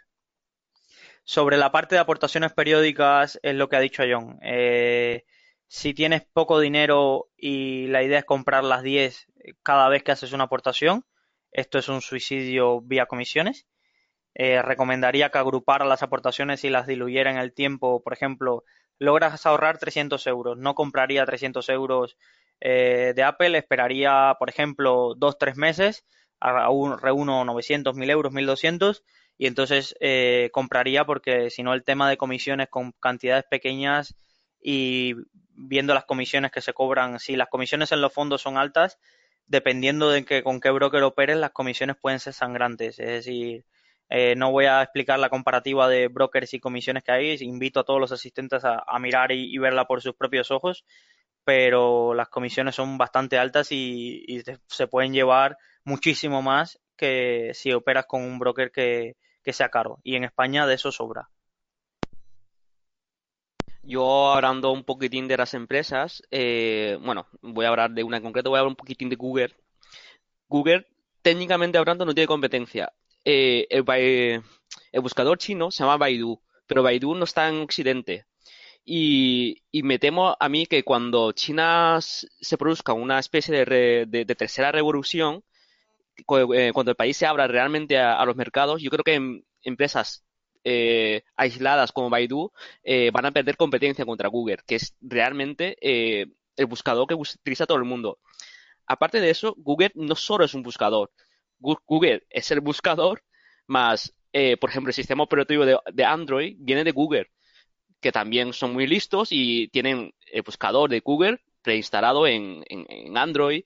Eh, últimamente, bueno, hace unos años también tienen un acuerdo de, de Apple para instalarlo en, en el Safari de Apple. Eh, etc, etc, YouTube, etcétera, Google, y cada día más y invierte más en I más D.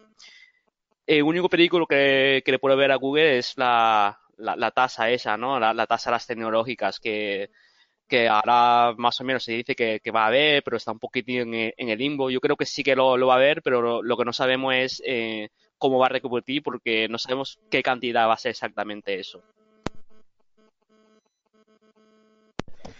Perfecto, sí. Sobre esta cartera no, no creo entrar en más debates, creo que lo hemos analizado. Creo que, que si mira, por ejemplo, la cartera de Antonio Rico, porque me da la impresión de que este usuario quiere crear una cartera de empresas grandes que tengan sostenibilidad a largo plazo y que repartan dividendos, y ve la cartera que tiene el fondo de Bailo, ahí puede encontrar muchísimas ideas de inversión mucho más interesantes que algunas de las compañías que, que dejan.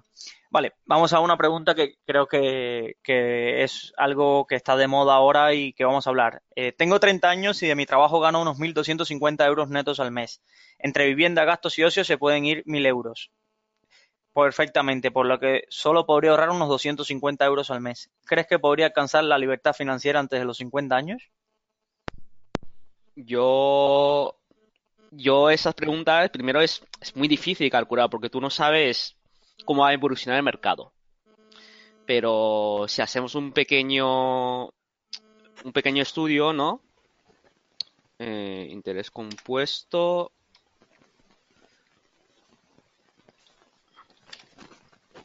Si quieres te lo saco yo, que tengo los datos que lo sacaba antes. Eh, ahora mismo, si yo le digo, ya le digo que no, eh, voy a mojarme, no, imposible, porque he hecho una simulación con un diez por ciento de rentabilidad, que me ha dado hasta risa ponerlo, pero diez por ciento de rentabilidad aportando doscientos cincuenta euros al mes, en veinte años tendría ciento veinte mil euros. O sea, ciento veinte mil euros está muy lejos, muy, muy lejos de la, de la libertad financiera. Con cincuenta, o sea, veinte no, no le da. Entonces yo creo que no. No necesitaría o más tiempo o más aportaciones, porque más rentabilidad seguro que no. De hecho, yo pondría un seis o un ocho. Lo que sí que recomiendo a los que nos estén escuchando es que es un ejercicio muy bueno lo de calcular el, la calculadora de interés compuesto que está buscando Ayón ahora mismo en, en Google. Eh, básicamente poner cantidad que puedes poner, algo realista, un rendimiento esperado y cantidad de años. Empiezas a jugar. Empiezas a jugar y dices, mira, pues hubiera empezado cinco años más, eh, un poquito más al mes, en vez de cien, ciento cincuenta... Eh, y empiezas a jugar y te das cuenta de que el plazo y las aportaciones son clave, y luego la rentabilidad es la que tu, tu estómago te, te permita te permita soportar, porque esto va en función del riesgo. No sé, aquí Ayón, si quiere aportar algo más. Sí, yo estoy totalmente bueno, to, to, totalmente de acuerdo contigo. Eh, es difícil alcanzar la libertad financiera en, en veinte años con esa aportación, más que nada porque, mira, voy, de interés yo no voy a coger un diez por ciento, voy a coger un ocho coma cinco por ciento, que es... Eh, interés medio, o sea, la rentabilidad media del ese and pe quinientos en los últimos ciento y pico años. Eh, bueno, de las empresas am- americanas. Eso sin tener en cuenta la inflación, que ha estado sobre un dos por ciento. Y sin tener en cuenta el, el, los impuestos que nos gravan por, por el rendimiento del capital mobiliario. Es decir, este ocho coma cinco por ciento se puede quedar perfectamente en un seis por ciento. Si hacemos el cálculo, esta persona tendría uh, dentro de veinte años... Eh, ciento trece mil euros buenos, o sea, bien reales, por así decirlo, ¿no? Eh, habíamos dicho que esta persona eh, gasta mil euros al mes, suponiendo que no haya inflexión, que no haya i pe efe y que siga gastando mil euros dentro de veinte años y que, y que, y que el tipo de interés, eso es lo normal, siga siendo un seis por ciento, un seis por ciento de ciento trece mil euros, dudo que sea, dudo que le dé eh, mil eh, cada mes. Yo aquí, eh, porque, joder, le habéis quitado toda la ilusión al chico que ha hecho la pregunta. Eh, está, muy, está muy lejos. Sí, sí, está... Eh, tendrá mucho dinero, es decir, pensémoslo, es decir, en esos números que hemos hecho en la simulación tendrá mucho dinero. Ahora, lo que él se refiere de tener libertad financiera, no. No, una, eh, una, un colchón para jubilación tendrá, pero libertad financiera no tendrá. Ahora, eh, quizás voy a explicar un poco porque quizás nos está escuchando gente y no entienda un poco qué es la libertad financiera. Es un concepto que está muy de moda, hay varios grupos creados y creando contenido, e incluso han, en los últimos meses se han abierto varios blogs en Rankia eh, acerca de, de esto. Recomendaría el blog de Enrique Gallego, es una persona que consiguió la libertad financiera. La libertad financiera, en palabras básicas, es conseguir que con un ahorro periódico y demás, conseguir un capital que con las rentas que deriven de ese capital se pueda cubrir los gastos básicos y las necesidades de una persona mensualmente, y así la persona puede dejar su trabajo. Básicamente, ¿a qué me refiero? Por ejemplo, tengo un millón de euros ahorrados, o que tuve una herencia, o que alcancé de, de determinado. En vez de vivir de ese millón de euros, ese millón de euros lo invierto y, por ejemplo, tengo un millón de euros de una, y tengo una cartera que me da una rentabilidad por dividendo de un cinco por ciento, eh, entonces de ese cinco por ciento es de lo que vivo, básicamente. Y, y entonces, eh, a partir de aquí, el uso se, se utiliza de forma vía dividendos. Hay quien utiliza la libertad financiera eh, vía dividendos o vía venta de acciones, aunque esto descapitaliza tu capital eh, eh, en, en este sentido, porque lo que estás vendiendo te lo estás gastando y no lo estás volviendo a poner. Pero hay varios métodos y, y varias filosofías, pero yo, eso es un debate que me acuerdo ahora, Dani, que tú eh, que se tuvo en Twitter eh, con, con Marcos Luque. Creo que ponía su cifra para calcular la independencia financiera y yo, por lo que conozco y, y, y he leído, eh, todo el mundo lo sitúa de seiscientos mil euros hacia arriba. Sí, yo, de, evidentemente que yo no he hecho una buena puntualización, que es en función de lo que gastes. Una persona que viva con seiscientos euros porque viva en una situación de que ya tiene casa y que no gasta mucho, no es lo mismo alguien que gaste mil o alguien que mil quinientos. Pero sí que están en torno a lo, si tú supones un rendimiento no muy agresivo del cinco, cuatro, seis por ciento, en torno a los seiscientos mil, medio millón. Esas son las cifras que la gente tiene para la independencia financiera, pero claro, es que depende. Si eres una persona que tienes dos hijos o, o algún problema, alguna carga familiar o alguna enfermedad, es que es muy complejo.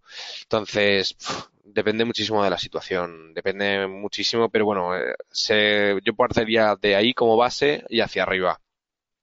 Eso es lo que yo, pero insisto en la libertad, lo del tema de la libertad financiera está muy bien, pero la gente tiene que pensar en objetivos de tener una buena jubilación, no tanto del dejar de trabajar, irse al Caribe o a su pueblo a vivir eh, de, de la renta, sino a, a, a, tranqui a tener una jubilación tranquila. Si luego todo va bien, pues ir aportando más dinero y al final conseguir la independencia, pues genial. Pero para el inversor medio que empieza, si empiezas con muy joven, pues vale, pero una persona que empiece con cuarenta años, oh, que lo tiene muy complicado. Tiene que tener muchos ingresos para aportar, porque aquí la materia prima son los ingresos. Si tú no, si tú no aportas capital a la cuenta, no, no, no hay, por mucho que le saques muchos años, es complicado. Entonces, bueno, es un, ambicioso, pero tampoco hay que dar falsas expectativas. Efectivamente, efectivamente, Dani, estoy totalmente de acuerdo. Pero sin embargo también me gustaría añadir un, un, un punto más, ¿no? Que, que, para decir que esta persona no alcanzará la libertad financiera. Y es que si esta persona, porque el ciclo económico también afecta. Quiero decir, si, si la persona que me hizo esa pregunta hubiera invertido tal vez en el año dos mil ocho, cuando cayó toda la bolsa, un cincuenta o sesenta por ciento, sí que posiblemente le haya sacado durante estos diez o once años una rentabilidad bastante superior a ese diez por ciento, solo invirtiendo en índices pasivos. Sin embargo, si empieza a invertir desde ahora, dudo yo, dudo muchísimo que estemos en el inicio de, de, de un ciclo expansivo eh, a nivel a nivel de, de mercados bursátiles. Entonces, eh, dudo mucho que en veinte años uh, alcance, eh, bueno, muchísimo más difícil eh, de, de lo que se, se cree para alcanzar esa libertad. También yo, por seguir dándole ánimos al, al chaval, tienes treinta años, es decir, eh, tienes... Eh... seguramente mmm, potencial para, para aumentar esos ingresos, es decir, esperemos que los salarios suban y, y yo intentaría ahorrar un poco más, es decir, eh, que solo tengas capacidad de, de ahorro de un diez por ciento de todo lo que ganas, eh, un diez, un quince, a mí me sabe a poco si quieres, si tu objetivo es alcanzar la libertad financiera.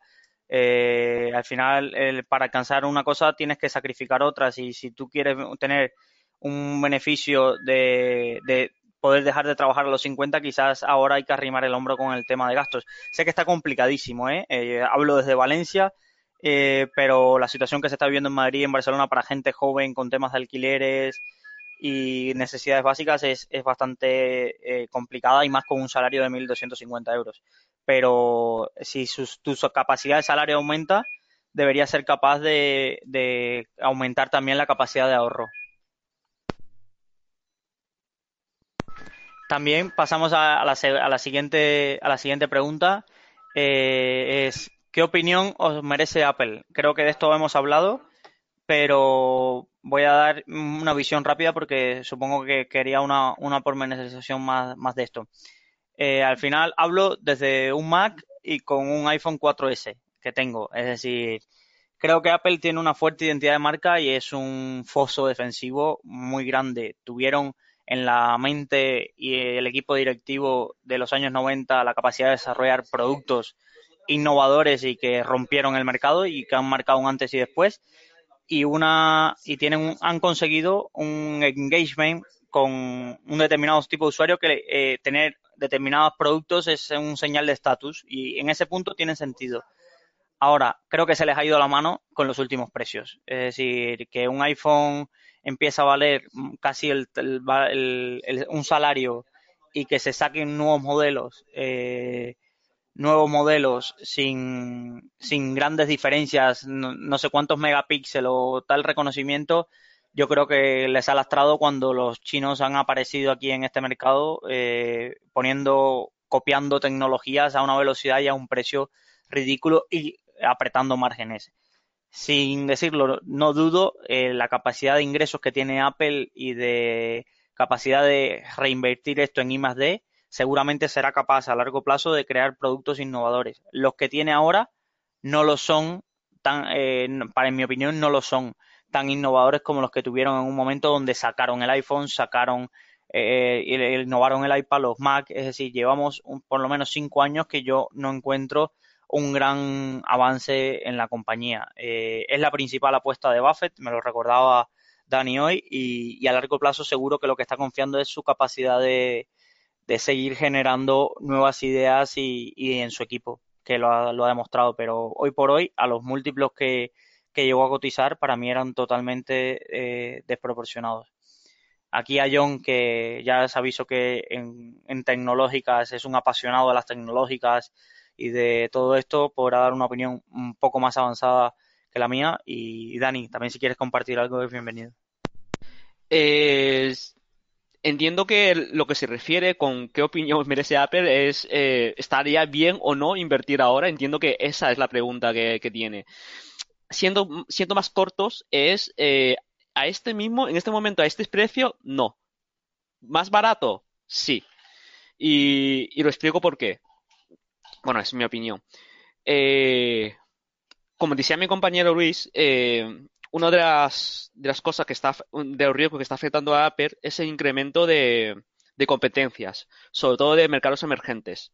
Eh, Xiaomi, eh, Huawei, eh, Oppo, eh, son marcas que hace tres o cuatro años a, apenas existían o la gente no lo conocía tanto. Y sobre todo es que esas marcas, curiosamente, son un mercado chino, un mercado en que Apple creo que consigue sobre el veinte por ciento de su facturación, o sea, una barbaridad. Y sobre todo en que, en... espera, creo que si cojo los datos de Apple lo podría explicar mejor. Mientras tanto, si quieres, doy un poco yo mi visión, pero lo siento cortarte, pero a mí no me gusta nada Apple, ni como usuario ni, ni como inversor. Lo único que me gusta de ellos, que creo que en los datos financieros lo vas a tener claro, es el nivel de caja tan brutal que tienen y la capacidad que va a tener de reinventarse. Ahora mismo lo de los teléfonos en China no le está tirando y está teniendo problemas, pero una empresa que tiene tantísima caja, cuando quiera puede ponerse a comprar a otros titanes del sector. Es que podría comprar, yo creo que podría comprar medio, medio IBEX si quisiera mañana mismo, y eso es lo que creo que es la principal virtud de Apple, aparte de su marca y todo eso. Eso es mi pequeña aportación como usuario que no le gusta a Apple, pero que la ve desde fuera. Eso era uno de los argumentos a favor de comprar Apple más barato, Dani, pero muchas gracias por haberme adelantado. Eh, voy a seguir con mi explicación, y es que si os fijáis, el sesenta por ciento, alrededor del sesenta por ciento de los ingresos de Apple Eh, en el último cuatrimestre presentado a, a noviembre del año pasado provienen de, de la venta de iPhones. Pero, si os fijáis, el incremento de unidades de iPhone vendidas apenas ha variado con respecto al año anterior. Sin embargo, los ingresos aumentaron un veintinueve por ciento. Y si os fijáis, el segundo producto más vendido de Apple, que es un iPad, ha decrecido en ingresos y también ha decrecido en unidades. Lo mismo pasa con el Mac. ¿Eso qué quiere decir? Que Apple básicamente está ganando este último año por haber aumentado el margen del iPhone. Un iPhone que, que, que representa el sesenta por ciento de los ingresos de toda su facturación, donde un veinte por ciento viene, proviene de China, donde es el país donde más eh, empresas eh, de competencia móvil está habiendo, ¿no? Por así decirlo. Eh, Apple para largo plazo mmm, lo veo difícil, lo veo difícil. Pero si cae a, por, a, ahora está un P E R de doce, pero si cae a un P E R de, de siete u ocho, eh, no, no sé, yo creo que sería una buena opción. Más que nada por, por la caja que tiene, por la solvencia que tiene, eh, etc, etcétera. Vale, pasamos a esta parte de análisis de, de compañías individuales. Eh, tenemos dos preguntas relacionadas con la, con la parte de acciones y, y una es, ¿mejor comprar acciones en C F Ds? Ya aquí voy a hablar yo y digo, no sé el nivel de conocimientos que tienes, eh, pero yo lo, no lo aconsejaría. Yo no lo aconsejaría. Es un producto derivado, complejo, que depende con qué intermediario operes. Eh, puede estar simplemente... Hay intermediarios buenos y malos en todos, pero en la parte de C F Ds eh, hay, eh, ¿cómo explicar? Hay market maker y S N. Para hacer la diferencia, un S N toma tu orden o un D M A y le envía a mercado. Él nunca te ofrece contrapartida. Es decir, tú envías tu orden y le envía a mercado. Un market maker puede ponerse de contrapartida de tu orden y, y aquí hay mucho... Es decir, eh, los C F Ds están bien cuando tienes, por ejemplo... acciones de compañías para mí que, que coticen eh, a, a precios elevados y puedas comprar una parte o por la flexibilidad que tienen quizás para intradía o para operar intradía y evitarte las comisiones de estar pagando una comisión de un broker de compra y venta intradía.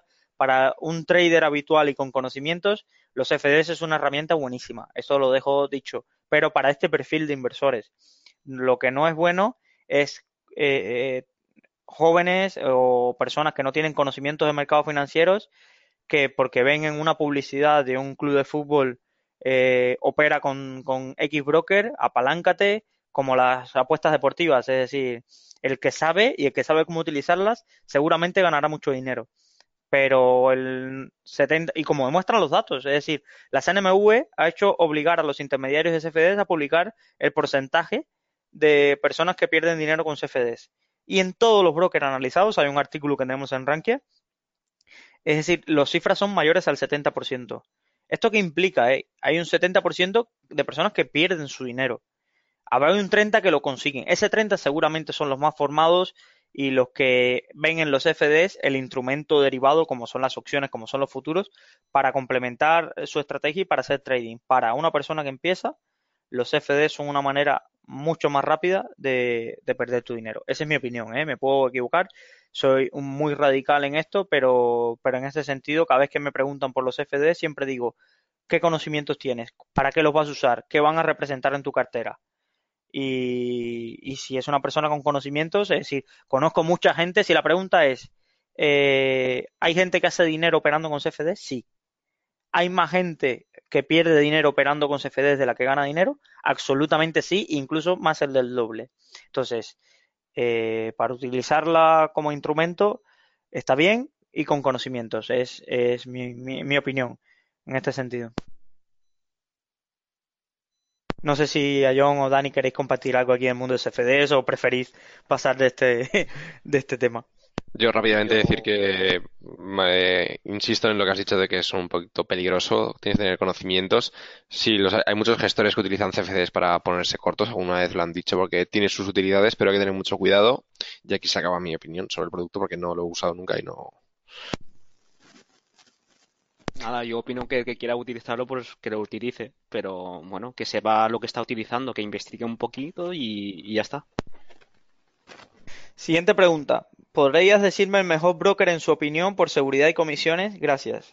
Eh, si la C N M V no tuviera tantas restricciones, pudiera darte mi opinión acerca de cuál es el mejor broker, pero lo consideran un asesoramiento financiero y en esta parte prefiero que no me llamen unos señores de negro mañana diciéndome que es recomendado de un broker o, o lo siguiente.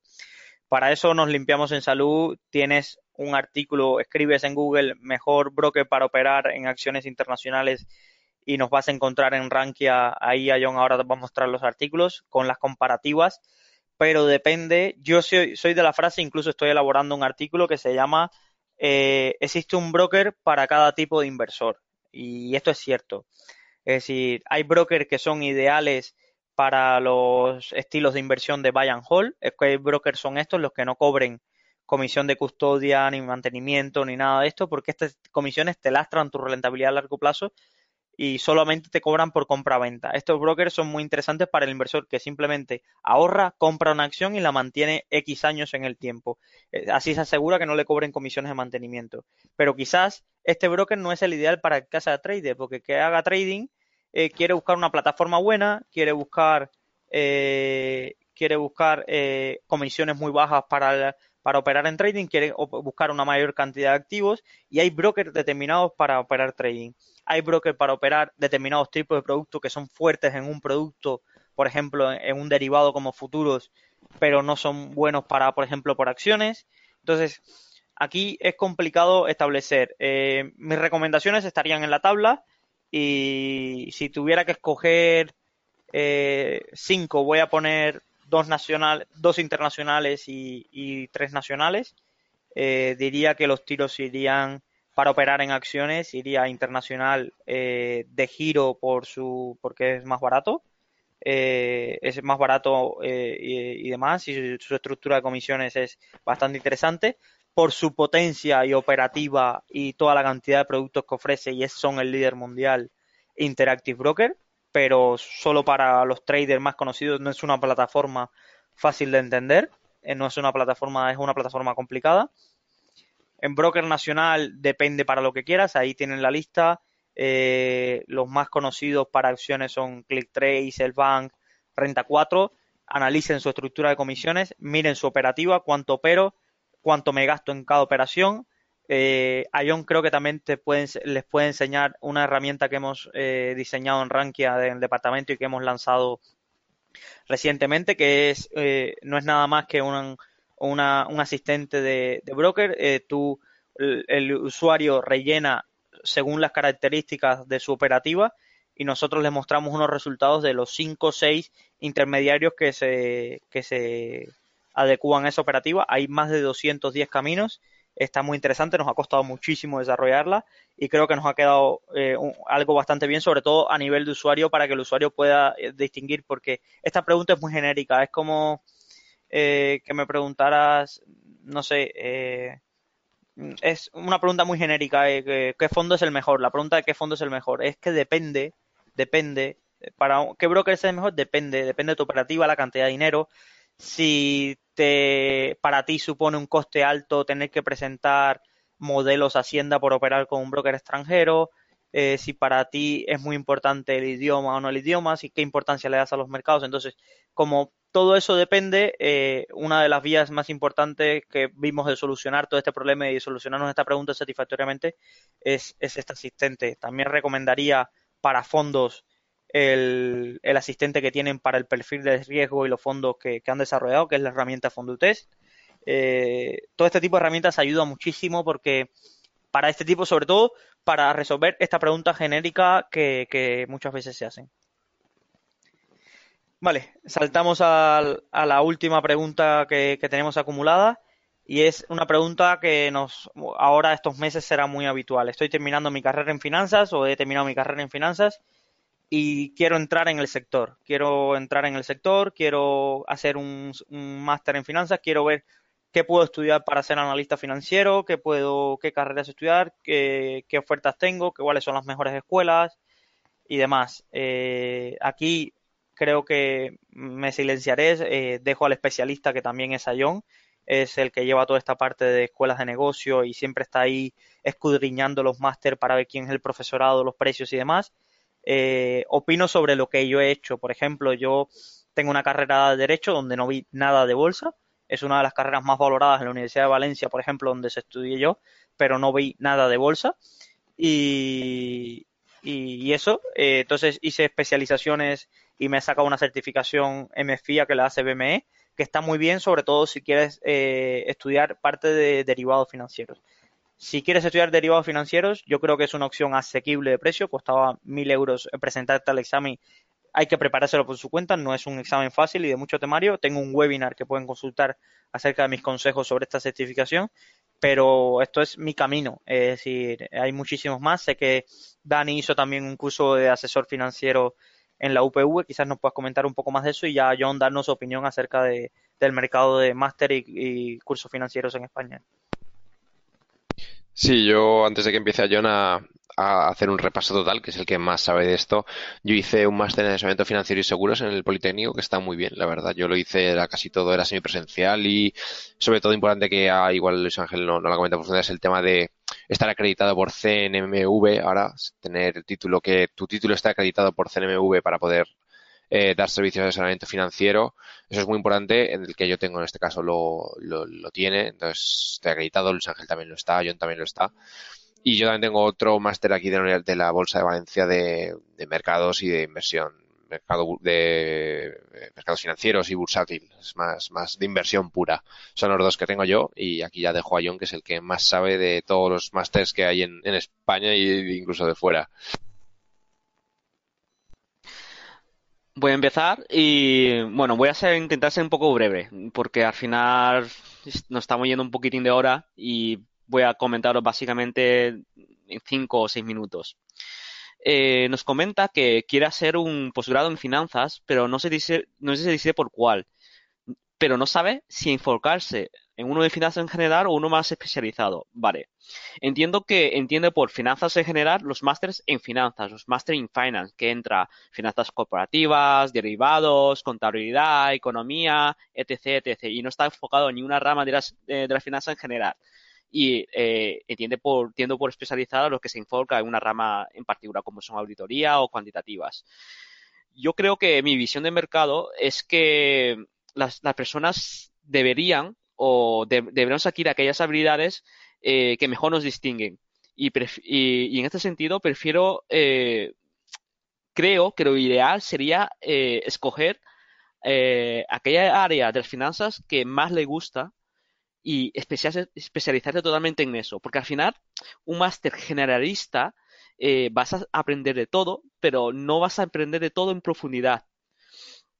No sé si la persona que me hizo esta pregunta eh, entiende esto, ¿no? Pero yo, eh, por lo que puedo comentar, eh, un máster especializado vale mucho más la pena. Y de las, bueno, y de la especialidad que me plantea aquí, auditoría, finanzas cuantitativas, dirección financiera, eh, de estas tres, bueno, hay más. Eh, de hecho, creo que existe máster especializados para, para bolsa o... o máster especializados para, para banca de inversión o international finance, que, que, que será todo en inglés, etcétera. Pero de todas las, la, las tipologías de finanzas que yo creo que más eh, salida puede haber eh, de aquí a, bueno, en función de las salidas, después ya la persona pues ya a lo mejor no le gusta, ¿no? Eh, por ejemplo, auditoría. Pero yo ahora, como no sé más o menos tampoco lo que le gusta, pues voy a comentar las que más salidas tienen, que creo que es de auditoría y finanzas cuantitativas. Finanzas cuantitativas, más que nada, porque eh, normalmente en los cursos toca bastante programación eh, y conceptos matemáticos profundos. Quiero decir, al final eso es lo que va a reinar de aquí a cinco o diez años. No sé si antes eh, Dani, Dani estuvo hablando de los Robo Advisors. Todo eso, la programación de Robo Advisors se, se hace por, por lenguajes... Eh, lenguajes de programación como Python o R eh, y tenemos que aprender eso, y muchos códigos eh, se basan en, en conocimientos matemáticos. Quiero decir, eh, más salida que un máster en finanzas cuantitativas en el área de las finanzas, yo creo que no, no va a haber ninguna otra más por, por, bueno, por los mismos temas que Bueno, por la experiencia que os he contado. Y auditoría también lo veo lo veo como una buena una buena inversión, más que nada porque te, te enfocas también en, en una área eh, que realmente no, no, no, se, no tiene por qué reprimirse. Quiero decir, la auditoría, tú al ser auditor, eh, auditas, eh, auditas cuentas, pero bueno, más o menos si las empresas, el número de empresas normalmente son suelen ser las mismas y todos necesitan auditoría. Quiero decir, eso no es un, un tipo de trabajo que, que vaya a mermar. no, no va a crecer eh, especialmente, pero tampoco va a mermar. En el caso de dirección por financiera, por ejemplo, yo opino que, que es un tipo de, de, de, de profesión, ¿no? Que, que a lo mejor de aquí a, a, a cinco años, la persona que se especialice en dirección financiera puede que no tenga eh, las habilidades adecuadas. Porque yo creo que aquellas personas que tengan ciertas habilidades matemáticas o, o de auditoría pueden desempeñar perfectamente los roles de dirección financiera, que al fin y al cabo es eh, manejar un poquitín el, el cash de una empresa, cómo financiarse, son cosas más, como así decirlo, más básicas, ¿no? Que, que controla un poquitín más de, de cosas más complejas, pues las básicas las puede entender, pero no viceversa, ¿no? Por así decirlo. Eh, la segunda pregunta dice, ¿en qué se diferencia cada uno de los roles que voy a desempeñar? Bueno, más o menos, eh, y ya lo he explicado, bueno, indirectamente cuando expliqué las especialidades. Eh, auditoría, pues te vas a encargar de, de auditar una empresa, la, las cuentas, vas a ver si, si, están, si están bien o, o están mal. Y, bueno, ¿habéis visto unas cuentas anuales de una empresa? Pues más, más o menos, eso es lo que, lo que, lo que te vas a encargar. Una persona que se, que se dedica a las finanzas cuantitativas, pues seguramente acabe en el departamento de riesgo de algún banco, eh, manejando modelos, creando modelos de para prevenir ciertos riesgos, eh, eh, etc, etc. Eh, gestión pasiva, ¿eh? gestión pasiva sobre todo, eh, Robo Advisor, eh, gestionar carteras eh, semipasivas. Más o menos, sobre todo enfocado más al apartado de al apartado tecnológico y, y analítico, ¿no? Por así decirlo.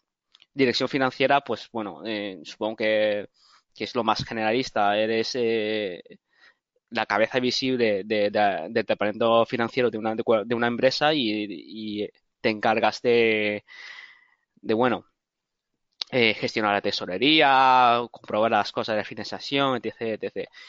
Ah, antes de acabar, Eh, me gustaría, bueno, enseñaros que, que en Rankia tenemos un apartado de, de formación, ¿no? Que, que si vais a, a Rankia, bueno, vamos a empezar. Si vais a Rankia, si vais en Rankia y vais a, a formación, os encontráis con una página como esta. Eh, tenemos un apartado de escuela de negocios eh, y tenemos empresas, bueno, escuelas tan, tan significativas en España como, por ejemplo, A F I, Escuela de Finanzas, ¿no? Que en este esta escuela en concreto eh, tiene el mejor eh, máster en finanzas cuantitativas de, de, de España. Bueno, eh, más que nada, bueno, es, es mi opinión, pero más que nada porque en España, a, a mi modo de ver, creo que solo existen tres másteres en finanzas cuantitativas puras. Está eh, el que organiza la Universidad de Valencia junto a la Politécnica, el País Vasco y, eh, y la de Castilla-La Mancha, que dura dos años. Y hay otro que lo organiza la Universidad de Alcalá de Henares. Y otra, la, la tercera, que es la que organiza A F I. Eh, con diferencia, creo que es la que tiene mejores salidas laborales, por así decirlo. Eh, bueno, basándome en sus características. Si vais al programa del máster,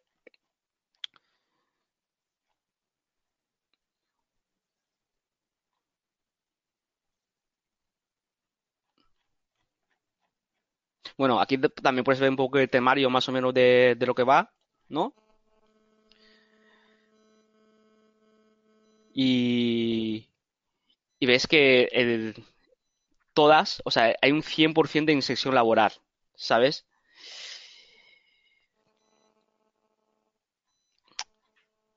Y bueno, comentando un poco sobre la, el máster de auditoría también, eh... en el Instituto de Estudios Bursátiles también tienen uno de los mejores másteres en, en, en auditoría, como es este. Y nada, eh, de, después de haber dicho todo esto, espero que, que, le, que, que le haya ayudado a esa persona a elegir máster en concreto. Y, y nada, simplemente decirle que, que en Rankia, si, si solicita información, cualquier máster de aquí, Eh, puede llevarse, tenemos promociones exclusivas con algunas escuelas, como en ese caso de I E B y A F E, y A F E Escuela de Finanzas, en que se puede llevar hasta trescientos euros un cheque a Amazon y nunca, nunca le va a suponer un sobrecoste, ¿no?, contratar estos másteres. No tengo nada más que añadir. En esta parte, eh, nada, creo que orga- eh, de aquí a dos semanas o a final de mes organizas un webinar específico de formación en finanzas eh, que se llama ¿Qué máster elegir? En el apartado de cursos de Rankia lo pueden encontrar. Hemos realizado hace como dos meses otro sobre formación financiera y, y nada, con esto llegamos al, al final de este primer consultorio. Eh, disculpen, teníamos programado que era una hora. Eh, pero entre todas las preguntas nos hemos pasado un poco de tiempo. Gracias por su fidelidad y, y estar aquí durante todo este tiempo. Recuerden, el, lo programaremos con tiempo, pero el próximo encuentro será eh, el próximo segundo miércoles eh, de febrero eh, a, a esta hora. Eh, como siempre, las preguntas, si queréis que las preparemos con antelación sobre un tema en concreto o particular, enviárnoslos al correo Eh, eh, bolsa arroba rankia punto com. Si tienen dudas en particular sobre cualquier tema tratado, por ejemplo en hipotecas y vivienda, podéis contactar con Lorena o con Dani, eh, podéis encontrarnos en los foros de Rankia y, y demás, o con Ayón en temas de formación financiera. Eh, gracias por asistir, eh, sinceramente, y sobre todo eh, si sienten que les ha servido, eh, recomiéndenlo. Estará en abierto la grabación en YouTube. Y, y sobre todo eso, nuestro objetivo durante este año eh, ya lo es de por sí, pero eh, durante este año será hacer muchos más eventos de este tipo de educación financiera, eh, sobre todo para nivel básico de personas que se están iniciando y que quieran entender. Y si ustedes eh, están en ese perfil, creo que les vendrá muy bien. Y si tenéis un conocimiento un poco más avanzado, Eh, recomendárselo a la típica persona que, que os pregunta, hostia, esto de la bolsa que es muy complicado, no entiendo las hipotecas, no entiendo eh, mi nómina. Y iremos trayendo más colaboradores de nuestro equipo, eh, de nuestro equipo es bastante amplio y tenemos colaboradores en banca, en depósitos bancarios, en tarifas de energía, que casi todos tenemos en hogar, en telefonía, en fondos de inversión. Tenemos a Dani que nos seguirá acompañando y Y eso, eh, agradeceros sinceramente y, y esperamos un, espero que os haya servido y esperamos en una próxima ocasión. Hasta la próxima.